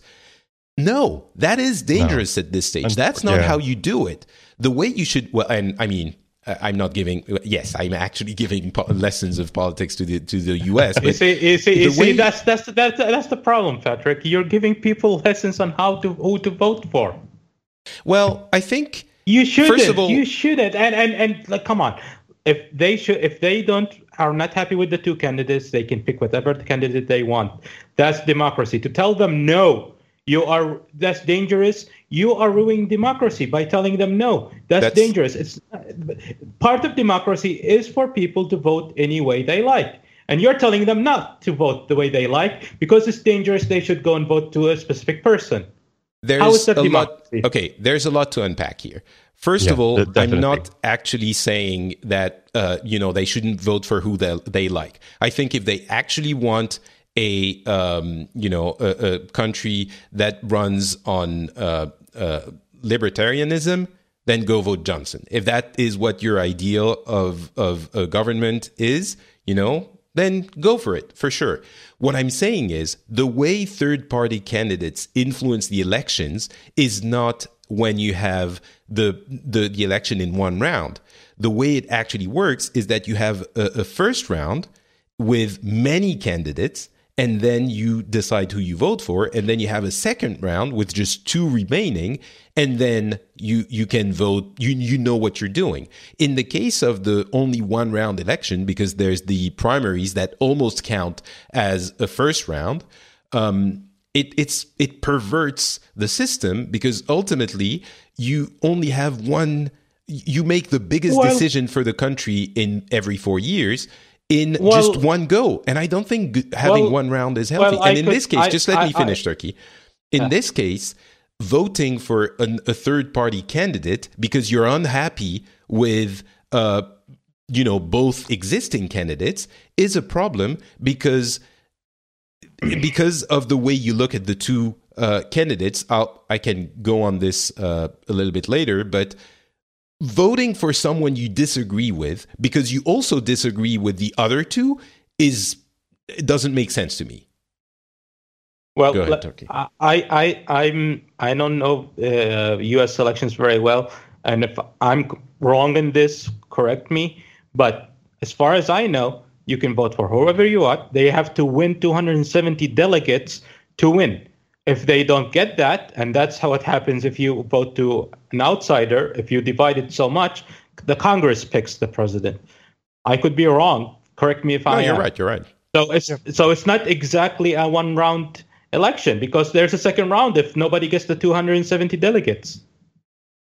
I don't think that 2nd mm-hmm. round makes things better. And, and, and, I think if Congress has to pick the president, and and and and the Congress is going to be whoever the party wins the Congress. So half of the Congress is up for election. So whoever is going to control the Congress is going to pick the new president. Yeah, but and, I don't think that makes and, things better. I think people are going to be very angry if that happens. People yeah. would be angry if that happens, and that's and you need that to happen. You need people to be angry so they can start a movement to fix the election system and make it a new election system that goes the way you think it's the correct way. Uh, I think one of the why would anybody bother and change the election system unless they really get pissed at it? Mm. I, I, think one of the problems is that it's it's very easy to go from a three-party system to a four-party system or a four-party system to a five-party system, but going from a two-party to a three-party is is almost impossible. Um, if if you compare the two political parties we have today, one is Seven Up and the other is beer. So a third-party system would have to be compared to another drink. So if the if the third party that shows up is like Sprite, do you think they're going to be stealing voters from Seven Up or from beer? Well, probably from Seven Up. So beer no, is going to keep winning the election. Coke. We want Coke. Right, but Coke is still going to be stealing from the soft drinks. Yeah, yeah. I, I, so, I get what you're meaning. Yeah. So every every third party is going to be taking voters away from one of the parties a lot more than the others, which means that all of a sudden you have, even if there were 50% of the population voting for each party in the beginning, then all of a sudden you have 25% voting for one, 25 voting for one, and then 50 voting for the one that you know didn't have people stolen away. Yeah, yeah you know, you know, the problem isn't exactly in the parties. It's more in the election system. It's more about the U.S. media. The U.S. media only cares about the two parties, mm-hmm. and they would only give time and voice to members of those two parties to voice their opinion to the population. They don't the other parties or independents or whatever don't have the coverage that they can compete with these people to give out what they think and with their opinions and their policies. Well, you know, I would disagree a little bit on this. Um, uh, the the Johnson debates. got a little bit of airtime. Yeah, he wasn't included in the debates. I agree. In the, any yeah, debate. But the yeah okay. I mean we could we could speak about libertarianism, which and anyway Johnson Johnson is also an idiot. So that, yeah, that's that's the issue. I mean. Unfortunately, look... there's not a single person in this U.S. election that's even worth a vote. But if I was an American, personally, as an individual, I would have voted for Hillary because I would rather vote for a crooked politician than a baboon. So I just want to address this for a second. First of all, to your question of why do we care? There is one country that everyone should care about because it influences everyone. It's the US.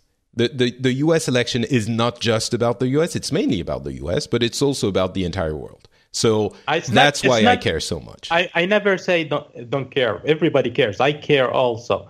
My point is don't be too invested in it in it because you don't have a voice in it at the Well, end of the day. Uh, you know, care about it.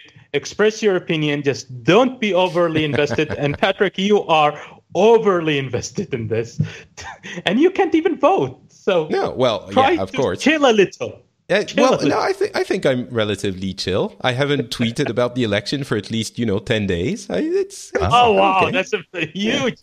but you know the I think one of the things that that's and we're looking at at you know how are we looking at this from the outside?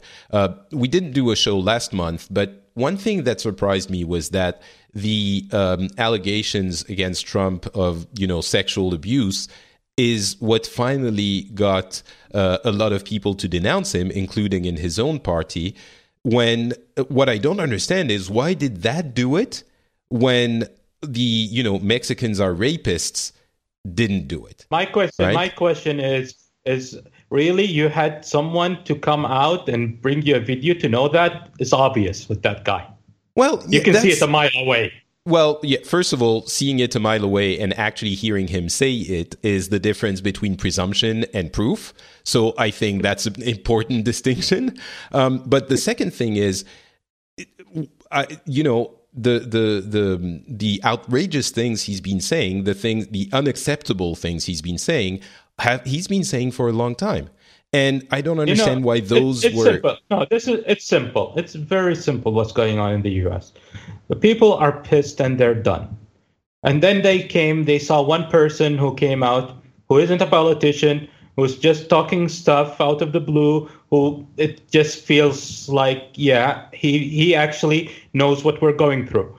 And then they have a politician, a very traditional politician that they have never got were happy with they just went with this guy who sounds okay. Well, at least he's not the politician. That's no, basically I understand it. this. I And, understand. and and it took them, and some of them took them a while to realize. Wait, he might not be a politician, but this guy is dangerous. I think the politician is safer. So that's what's going on. Yeah, People I- just jump ship because they are tired of politicians. And one of the reasons they're tired of politicians is because it's a two-party state. So, okay, there are again a couple of things to unpack here.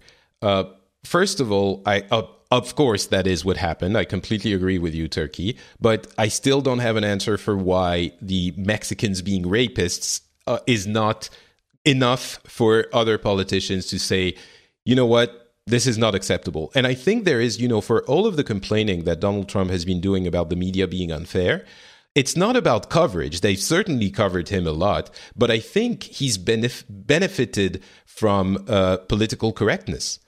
When he's Yeah. denouncing it, I think he's benefit- benefited from it because, as a major party candidate, political correctness states that you have to try and be quote unquote neutral and cover the person in a, a, a new, neutral and again quote unquote quote fair way which led to treating those things as acceptable when really on, there the- are some the reason- things that the- weren't and because Yeah, until until the Billy Bush video you know bus video the media was not denouncing Trump. And I was at a loss to why.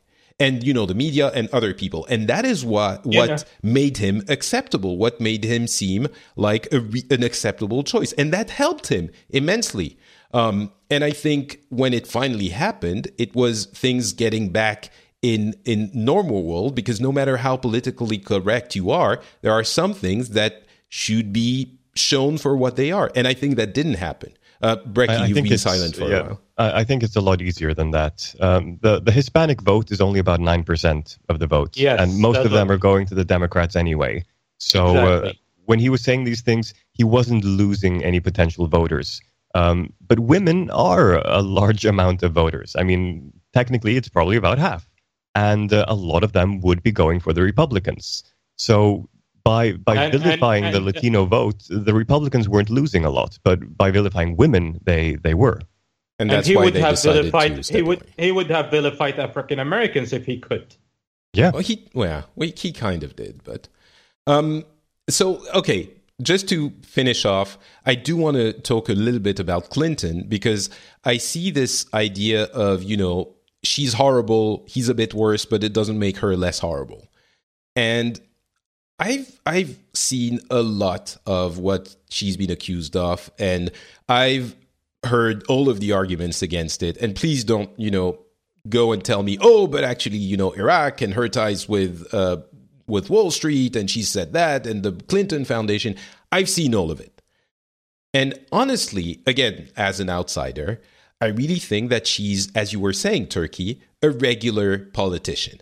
And I understand that people are, are fed up with regular politicians, but I also think that the uh, intensity of the hatred for her and for regular politicians, quote unquote, is fabricated by the uh, illusion that the world and the US is going to hell in a handbasket. Well, I think it's Patrick, it the serves, reason, the reason I, for let that me, let me finish my won. reasoning. It's how it's how she won.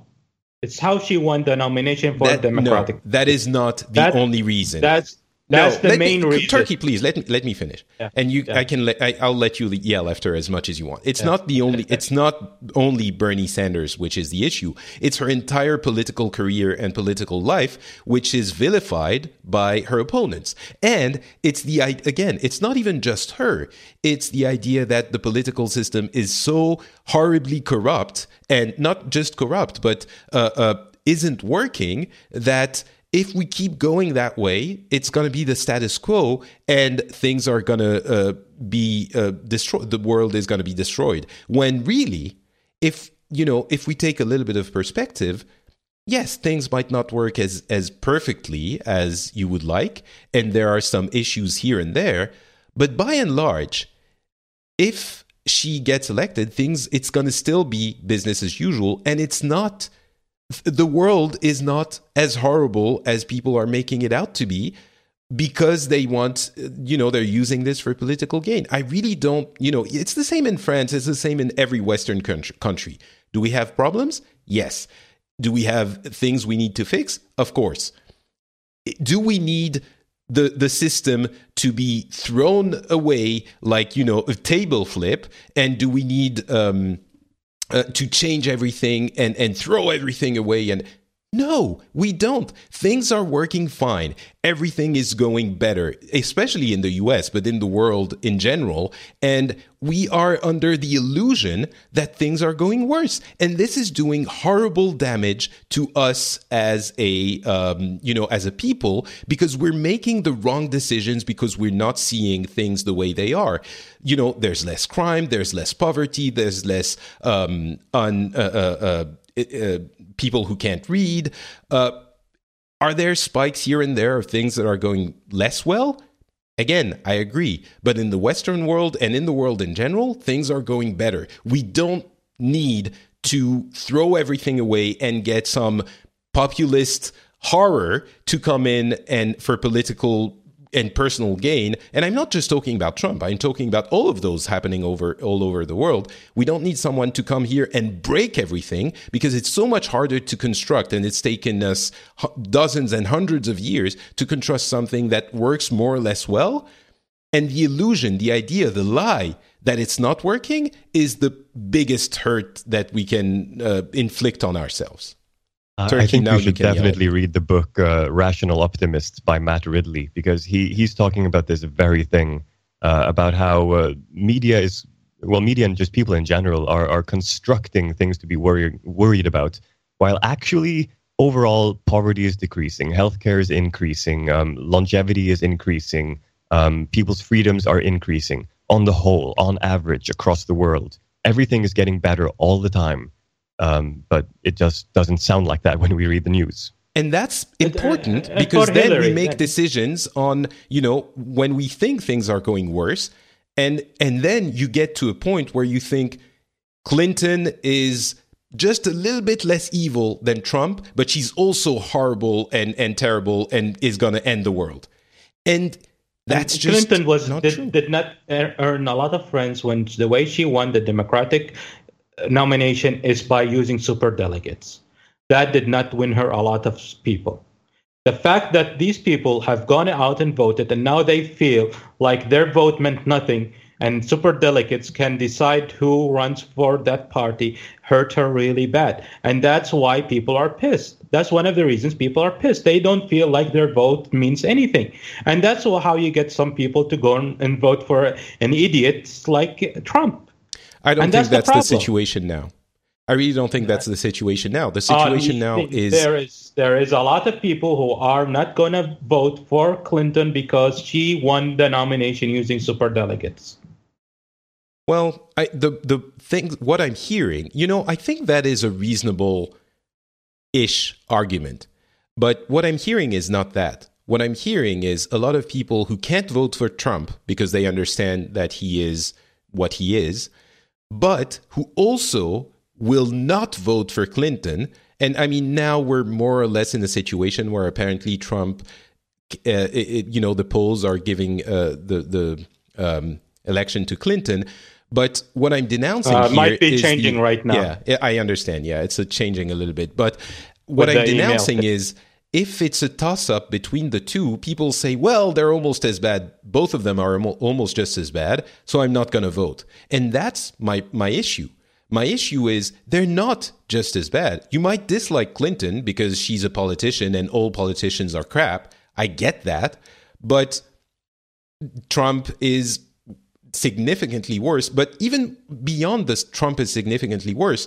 This hatred that you have for politicians and the current system is irrational. The amount of hate you have for it is fueled by this illusion again that things are horrible when they really aren't. And that's my my you know my issue. My main issue here is that the status quo with clinton isn't the horror that a lot of people are making it out to be. And that is the basic reasoning for them to decide that they would that they don't care and even you know if any of them is elected whatever. At this point it's the shit show that we've been seeing in the circus that people from the outside are looking at. I just dis you know i strongly disagree with the fact that it's it, it, the the status quo would be so bad that you would throw away your vote. Is that does that make sense? Am i crazy? Am i insane? You're not crazy. Um there's Look, a, I uh, agree with you if, if they are not going to vote. But if they do vote and they just pick someone else, I disagree. Yeah.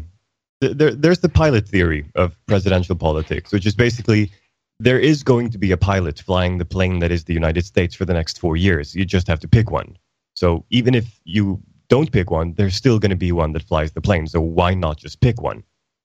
Um, and, you know, on the whole, I, I personally at least think that uh, Clinton is the least bad of the alternatives. I, I I'm not supporting Clinton. I'm not supporting Trump. Uh, I, I, think both of them are you know terrible picks on the whole. But I think Clinton is the less terrible. Um, but there is actually just one um, argument that I could make for a Trump uh, presidency, and, and and this is going really really far into uh, you know constitutional law and so on. I think if Clinton wins, this gives the the Democrats a probably very long lasting, if not even permanent, majority in the Supreme Court. And the, the only way to avoid this now is that if the uh, if the Republicans win, then at least there will still be a um, a uh, a conservative voice in the Supreme Court, which otherwise would just be all left all the time. And uh, I don't think America would do very well if there's you know an extremely large liberal majority in the Supreme Court. I mean, every issue ends up there, and um, there needs to be a rational discussion between the left and the right for these kinds of things. Mm, I yeah, I would disagree a little bit with the fact that it would be. I think there's still, uh, you know, lawmakers first and they would have yes they have a liberal bias maybe but the, they still uh, need to pay attention to what's constitutional and the law and oh, also sure. that's my bias personal bias i think the left of the us is still to the right of the rest of the world so mm-hmm. even with you know a, left leaning uh, government and supreme court basically i just look at at um, the Nordic countries and think, why can't we all have this? You know, it's really ultimately none of anything matters. The way the Nordic countries are run is ideal in the current. It's the best way, the best system we know. Maybe you could look at Switzerland and and look at that as well, but and and yeah. So anyway, and and they are, and the Nordic countries are definitely to the left of the U.S. So, and yes, it's not the same thing, and blah blah blah. Uh, I, anyway. I, think the Nordic system could still work in the American framework. I mean, even having it, you know, far right of where the Nordic countries are, the the system itself with multiple parties, the election cycle, the the way that the government is structured, with you know, everybody sits in the government, but only uh, but the leader of the government is taken from the largest party, and so on. You know, that kind of system works for me. Mm. Um, but maybe that's just because that's what I was raised in. You know, yeah. this is what I grew up with. So I, I don't, you know, I, I wasn't raised in a, a two party system with the election cycle format that America well, has. Yeah, so. that I think everyone agrees it's not really working very well currently. Um, but I think the bigger problem is is the level of government intervention in in everyone's lives, which would definitely not please a lot of the uh, our American friends, and that you know I understand. No, and no to to finish up uh, this conversation, I would like to give the last word to Turki, and I will not interrupt you no matter what you say. And oh, you, oh, wow. and that will be the end of, of this conversation. Can I still do? Can, can I still interrupt him? Yeah, well, if you want. Why would you interrupt me? I don't know. Just you know. Apparently, we're we'll agreeing see. a lot on this topic. We, so we why are. Would you we interrupt? so, and you said everything. I'm done. Okay. So you said it. All right. Well, there you go. Hopefully, that was an, an interesting look at it, and um, you got something out of it. And I hope I didn't anger uh, everyone uh, in the U.S. too much, but I do think that that perspective is important in the U.S. and everyone else, everywhere else. So um, things aren't so, as bad uh, as you think. My last word is for every American: please go out and vote. Doesn't matter who you vote for, just vote uh, well, it matters. Just don't vote for Trump. Who's biased now, Turki? No, no. I, I, I dislike a person. I said don't vote for him, but vote for anybody else. Okay. Thank you very uh, much. Even write, in, write in someone. Just go out and vote. Make your voice heard. Right. And if nothing else, we only have another 48 episodes of this show before the next election cycle. So, you know, we'll yeah. be back. It, it, it has uh, all happened before and it will happen again. Um, uh. All right. Before we uh, close off the show, I did want uh, to come back to that special episode I discussed at the beginning, uh, the one where I talked to Tony, who is a conservative Christian and who was explaining to us his, uh, you know, his views, his daily life, uh, what we do on those on those special episodes. Uh, and there was a, a a comment from uh, Lorenzo on the website, which I did want to to read. Um, we were talking about. Well, I'll just read it. Uh, Tony was promoting the narrative that Christianity is under attack in the U.S. That he identifies as a Christian and has had to deal with various forms of oppression, aggressive attitudes from non-Christians, uh, prohibitive legisla- legislation that targets his faith, and public ridicule towards Christians in general. These are all experiences of victimization shared by Americans that identify with any number of historically marginalized communities and are indications that American demographics are shifting away from a Christian majority. It's very hard not to resent the opinion that once Christians are exposed to this kind of oppression, that it should be treated as a national identity crisis, that they are somehow more victimized than other communities, that because this oppression centers around a belief system, it's somehow mo- more sinister than when directed at other groups. And he goes on um, to talk about a number of other elements of this discussion. But I think Lorenzo put into words um, something that I was trying to express during that show, um, and I think Tony was, you know, understanding as well uh, to an extent, but we didn't quite put our finger on it. And um, I think he he said it really well. So this idea that it's just regular victimization, quote unquote, now applied to Christianity, and it somehow feels you know stronger or worse than when it's applied to others because it's new to people like us who who haven't uh, experienced that kind of of discrimination. And i think it speaks also to some of the things we've seen happening in in the tech and gaming industry towards women and minorities and things like that. So uh, really it, it was well said. So thank you very much lorenzo for this. And uh, i hope we we uh, can continue having these kinds of conversations because they really bring a lot to me as well. So could, could I just add a, a note on that topic? Sure, um, please do. Because my, my background, even though I work in tech, my education is in uh, religion and sociology. And, um, you know, what, what we're seeing, um, you know, in America and many other parts of the world is just a general trend towards secularism, uh, the, the separation of government institutions and religious institutions. And basically, one of the things that we're seeing, and, you know, this is especially true in the Western world, is that we're moving more and more away from religion as a you know everyday topic. Religion becomes something that is a personal topic. You don't do religion; you have religion. You know that that's the trend that things are going to. And I, I think the reason that Christians are feeling uh, set upon is that Christianity used to have a very strong position in countries like America and uh, other Western countries. And I think Christianity is just unfamiliar with taking a step back towards a position that they now share with you know religions like Buddhism, Islam, uh, Hinduism, and so on, and um, they're just unfamiliar because the step back is so large for them. Uh, whereas you know in in other countries, I'm I'm looking at you know places like Indonesia and others where there have been multiple religions for a long time. Uh, a, a secular movement is affecting them all equally. And um, I, think that's probably what he's feeling. It's not anti Christian laws or anything being passed, it's just laws being more clear on separating government and religion, or public life and religion, not Christianity per se. Yeah, which affect Christianity because it's the the most uh, uh the re- religion that is the most represented uh, in the U.S. But it's sort of a byproduct of the trend that you're discussing. Right, right. I mean, ever since the uh, Enlightenment, you know, John Locke, Diderot, Voltaire, Jefferson, and Paine, and the rest of them, uh, ever since then, we've been moving, you know, slowly and slowly away from religion as a public matter. It's becoming more and more a, a personal matter. Uh, the state isn't allowed to be religious in uh, most of the Western world.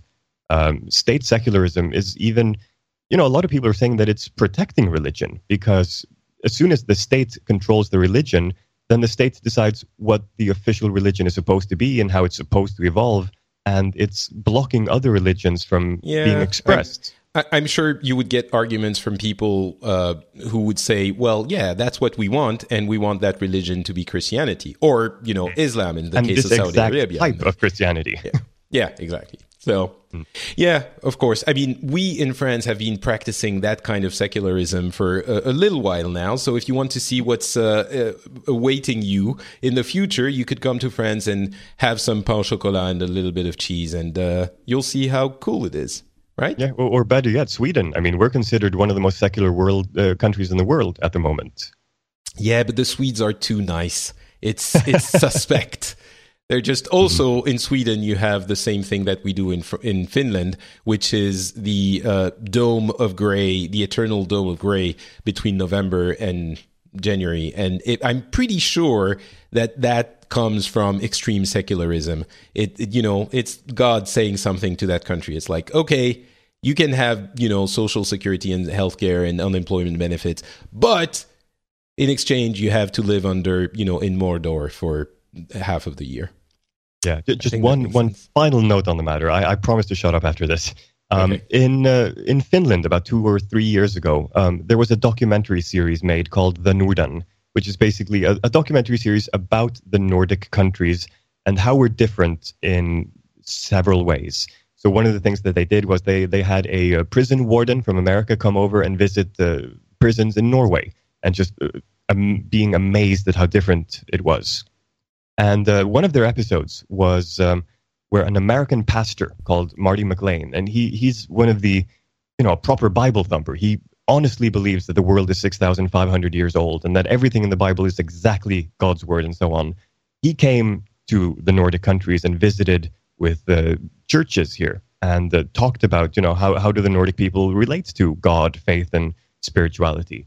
And um, it, it was an amazing episode because he was he, he just couldn't believe his eyes and ears when he was listening to um, the Nordic people expressing their beliefs when it came to faith. And he was talking to other Christians a lot of the time, and he, he just couldn't believe his ears. And uh, definitely check that out if you can. It's I think it's all on YouTube. It's called the Norden, uh, N O R D E N.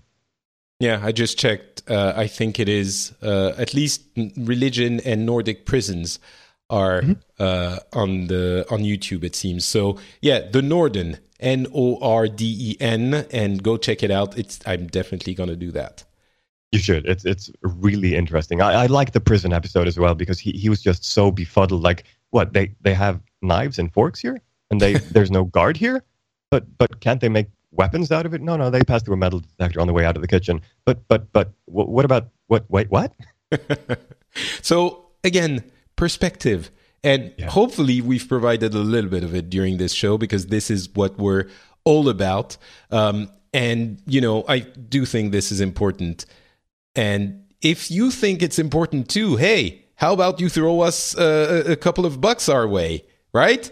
The uh, the Patreon is available. It's at patreon.com slash the Phileas Club. And uh, you can help us out. The capitalist. oh, I've I've never made any secrets uh, about the fact that I am a dirty capitalist and that I want all your monies. And if you think this show deserves, you know, maybe the price of a pain au chocolat, which is not fifteen cent, but a euro fifty, which translates into what fifteen thousand dollars, something like that.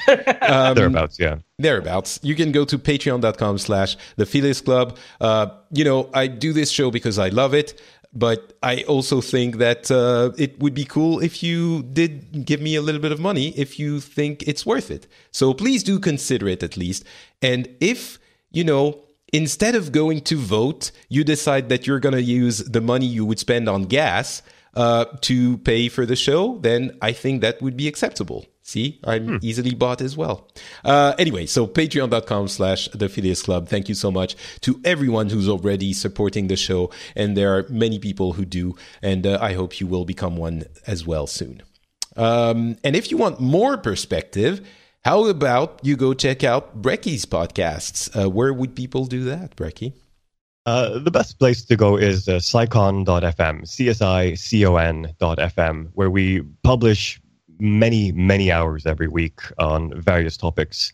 And uh, if I could just make one recommendation, that would be for people to check out a podcast called Geek Days, which is a daily show, only about 10 to 15 minutes every single day, where we talk about uh, the six biggest stories in geek culture of that day. So that's everything from tech to movies, to TV series, to politics, to basically everything as it relates to geek culture.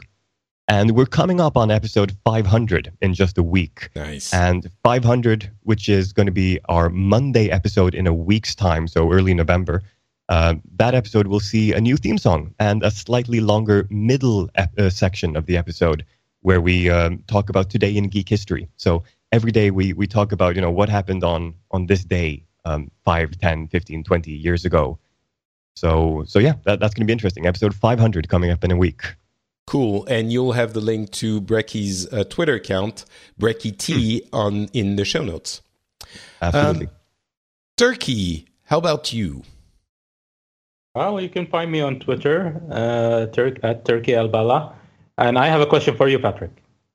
Okay, I'm scared, but go ahead. Uh, no, no, no, don't be scared. MacBook Pro, or are you switching to Windows for laptop? well, I, the MacBook Pros are really expensive, and I need one with a with a, a graphics card that's significant. So that would be like the super expensive 15 inch.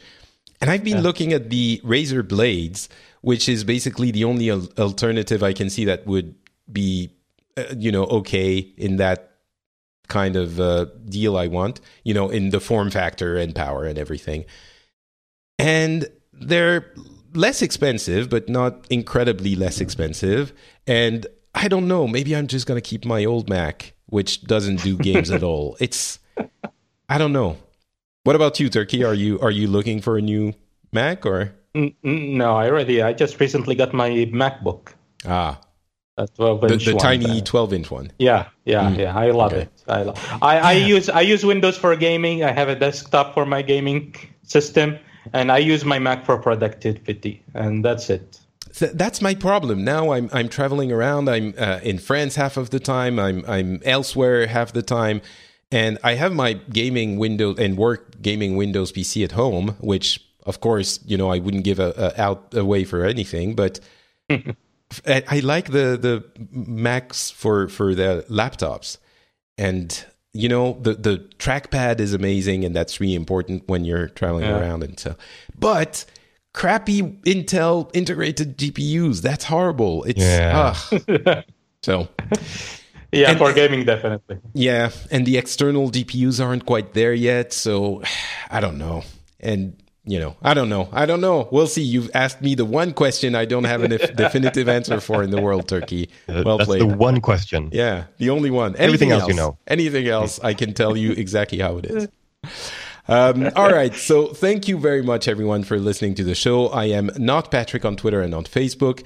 And uh, you can also find us at FrenchSpin.com, where you'll have the um, show notes and uh, the links to the Patreon, which I talked about so much, and uh, Pixels, which is another show we do talking about video games. Nothing to do with this. We're going to be talking, we talked about uh, PlayStation VR last time, and should you buy it? How important is it? Um, how cool is it? In the last episode, in the next one, which we're recording in a, in a couple of days, we're going to be talking about the Nintendo Switch with uh, Scott Johnson, and we'll tell you all about that as well. How cool Oh, does one, it one seem, more, one more thing, one more thing, Patrick. I have a comment. Okay. I want the top hat back. The top hat? Yes, it's I still want it here. back. It's still here. I want it on the on the new logo. I want it back. it's actually going away. I'm sorry. Yeah, No, you've seen in the. I know, I know, but no. The the new look. By the way, on the Patreon page, I shared uh, the new logos. That's what he's talking about. The top hat is going away. I'm so sorry, but it, the the globe is still there. No, no. I want it back. Well, you know what you can do if if you're really uh, super into the top hat, you can start boycotting the episode. So it will, you know, boycotting the show. We all know That- this works. Yeah, exactly. and um, but you know, if you want to tell me you want the top hat back, you can uh, actually. And if you're going to BlizzCon, you can come find me at BlizzCon and and let me Oh, know. yeah, you're going there. Have fun. Yeah. Yeah, I'm going. Uh, I'm leaving in, in a few days, and uh, hopefully uh, that's going to be a lot of fun. Uh, if you do Oh, see the me, way, come say I hi. hate you. Why? Why? Why do You- you always you got- hate me? You you you got me back into WoW, World of Warcraft. Oh. And I started playing it two weeks ago, all because of all the comments of how great Legion is. I'm How- so how do you- sorry. what? What? So, what do you think so far? I'm enjoying it. There you But go. it's, it's 15 bucks a month, for God's sake. You're not a government worker. You're not getting your benefits cut. So, what are you complaining about? Legion so far has been the only expansion that I have not returned to the game for. That I, I think I, I think I've managed to quit now. that's kind of dumb. It's the best one. But three expansions in a row, I've reactivated my account. I've come back. I've leveled up to max level. But this one, this is the first time where I've been able to say, no, no, no, Breki, you have enough on your plate. You have enough things in your life that are taking a lot of time. Don't add this again. And I'm here to tell you that's a mistake. I don't understand See? why people It- don't. It, it worked. It worked for me for a whole month, and this guy keeps on mentioning how great it is. I had to go in. Uh, I'll just have to avoid Patrick for the next couple of months. Well, uh, we'll see how that goes for you, Breki. I'll Uh, add you to my spam filter. I think you won't be the first one. Um, yeah, I'm all excited this end so much. It's just so much fun. We are ending the show now, Turki. No more questions. Thank you very much, everyone, for being for listening, and we will talk to you in the next one. Bye.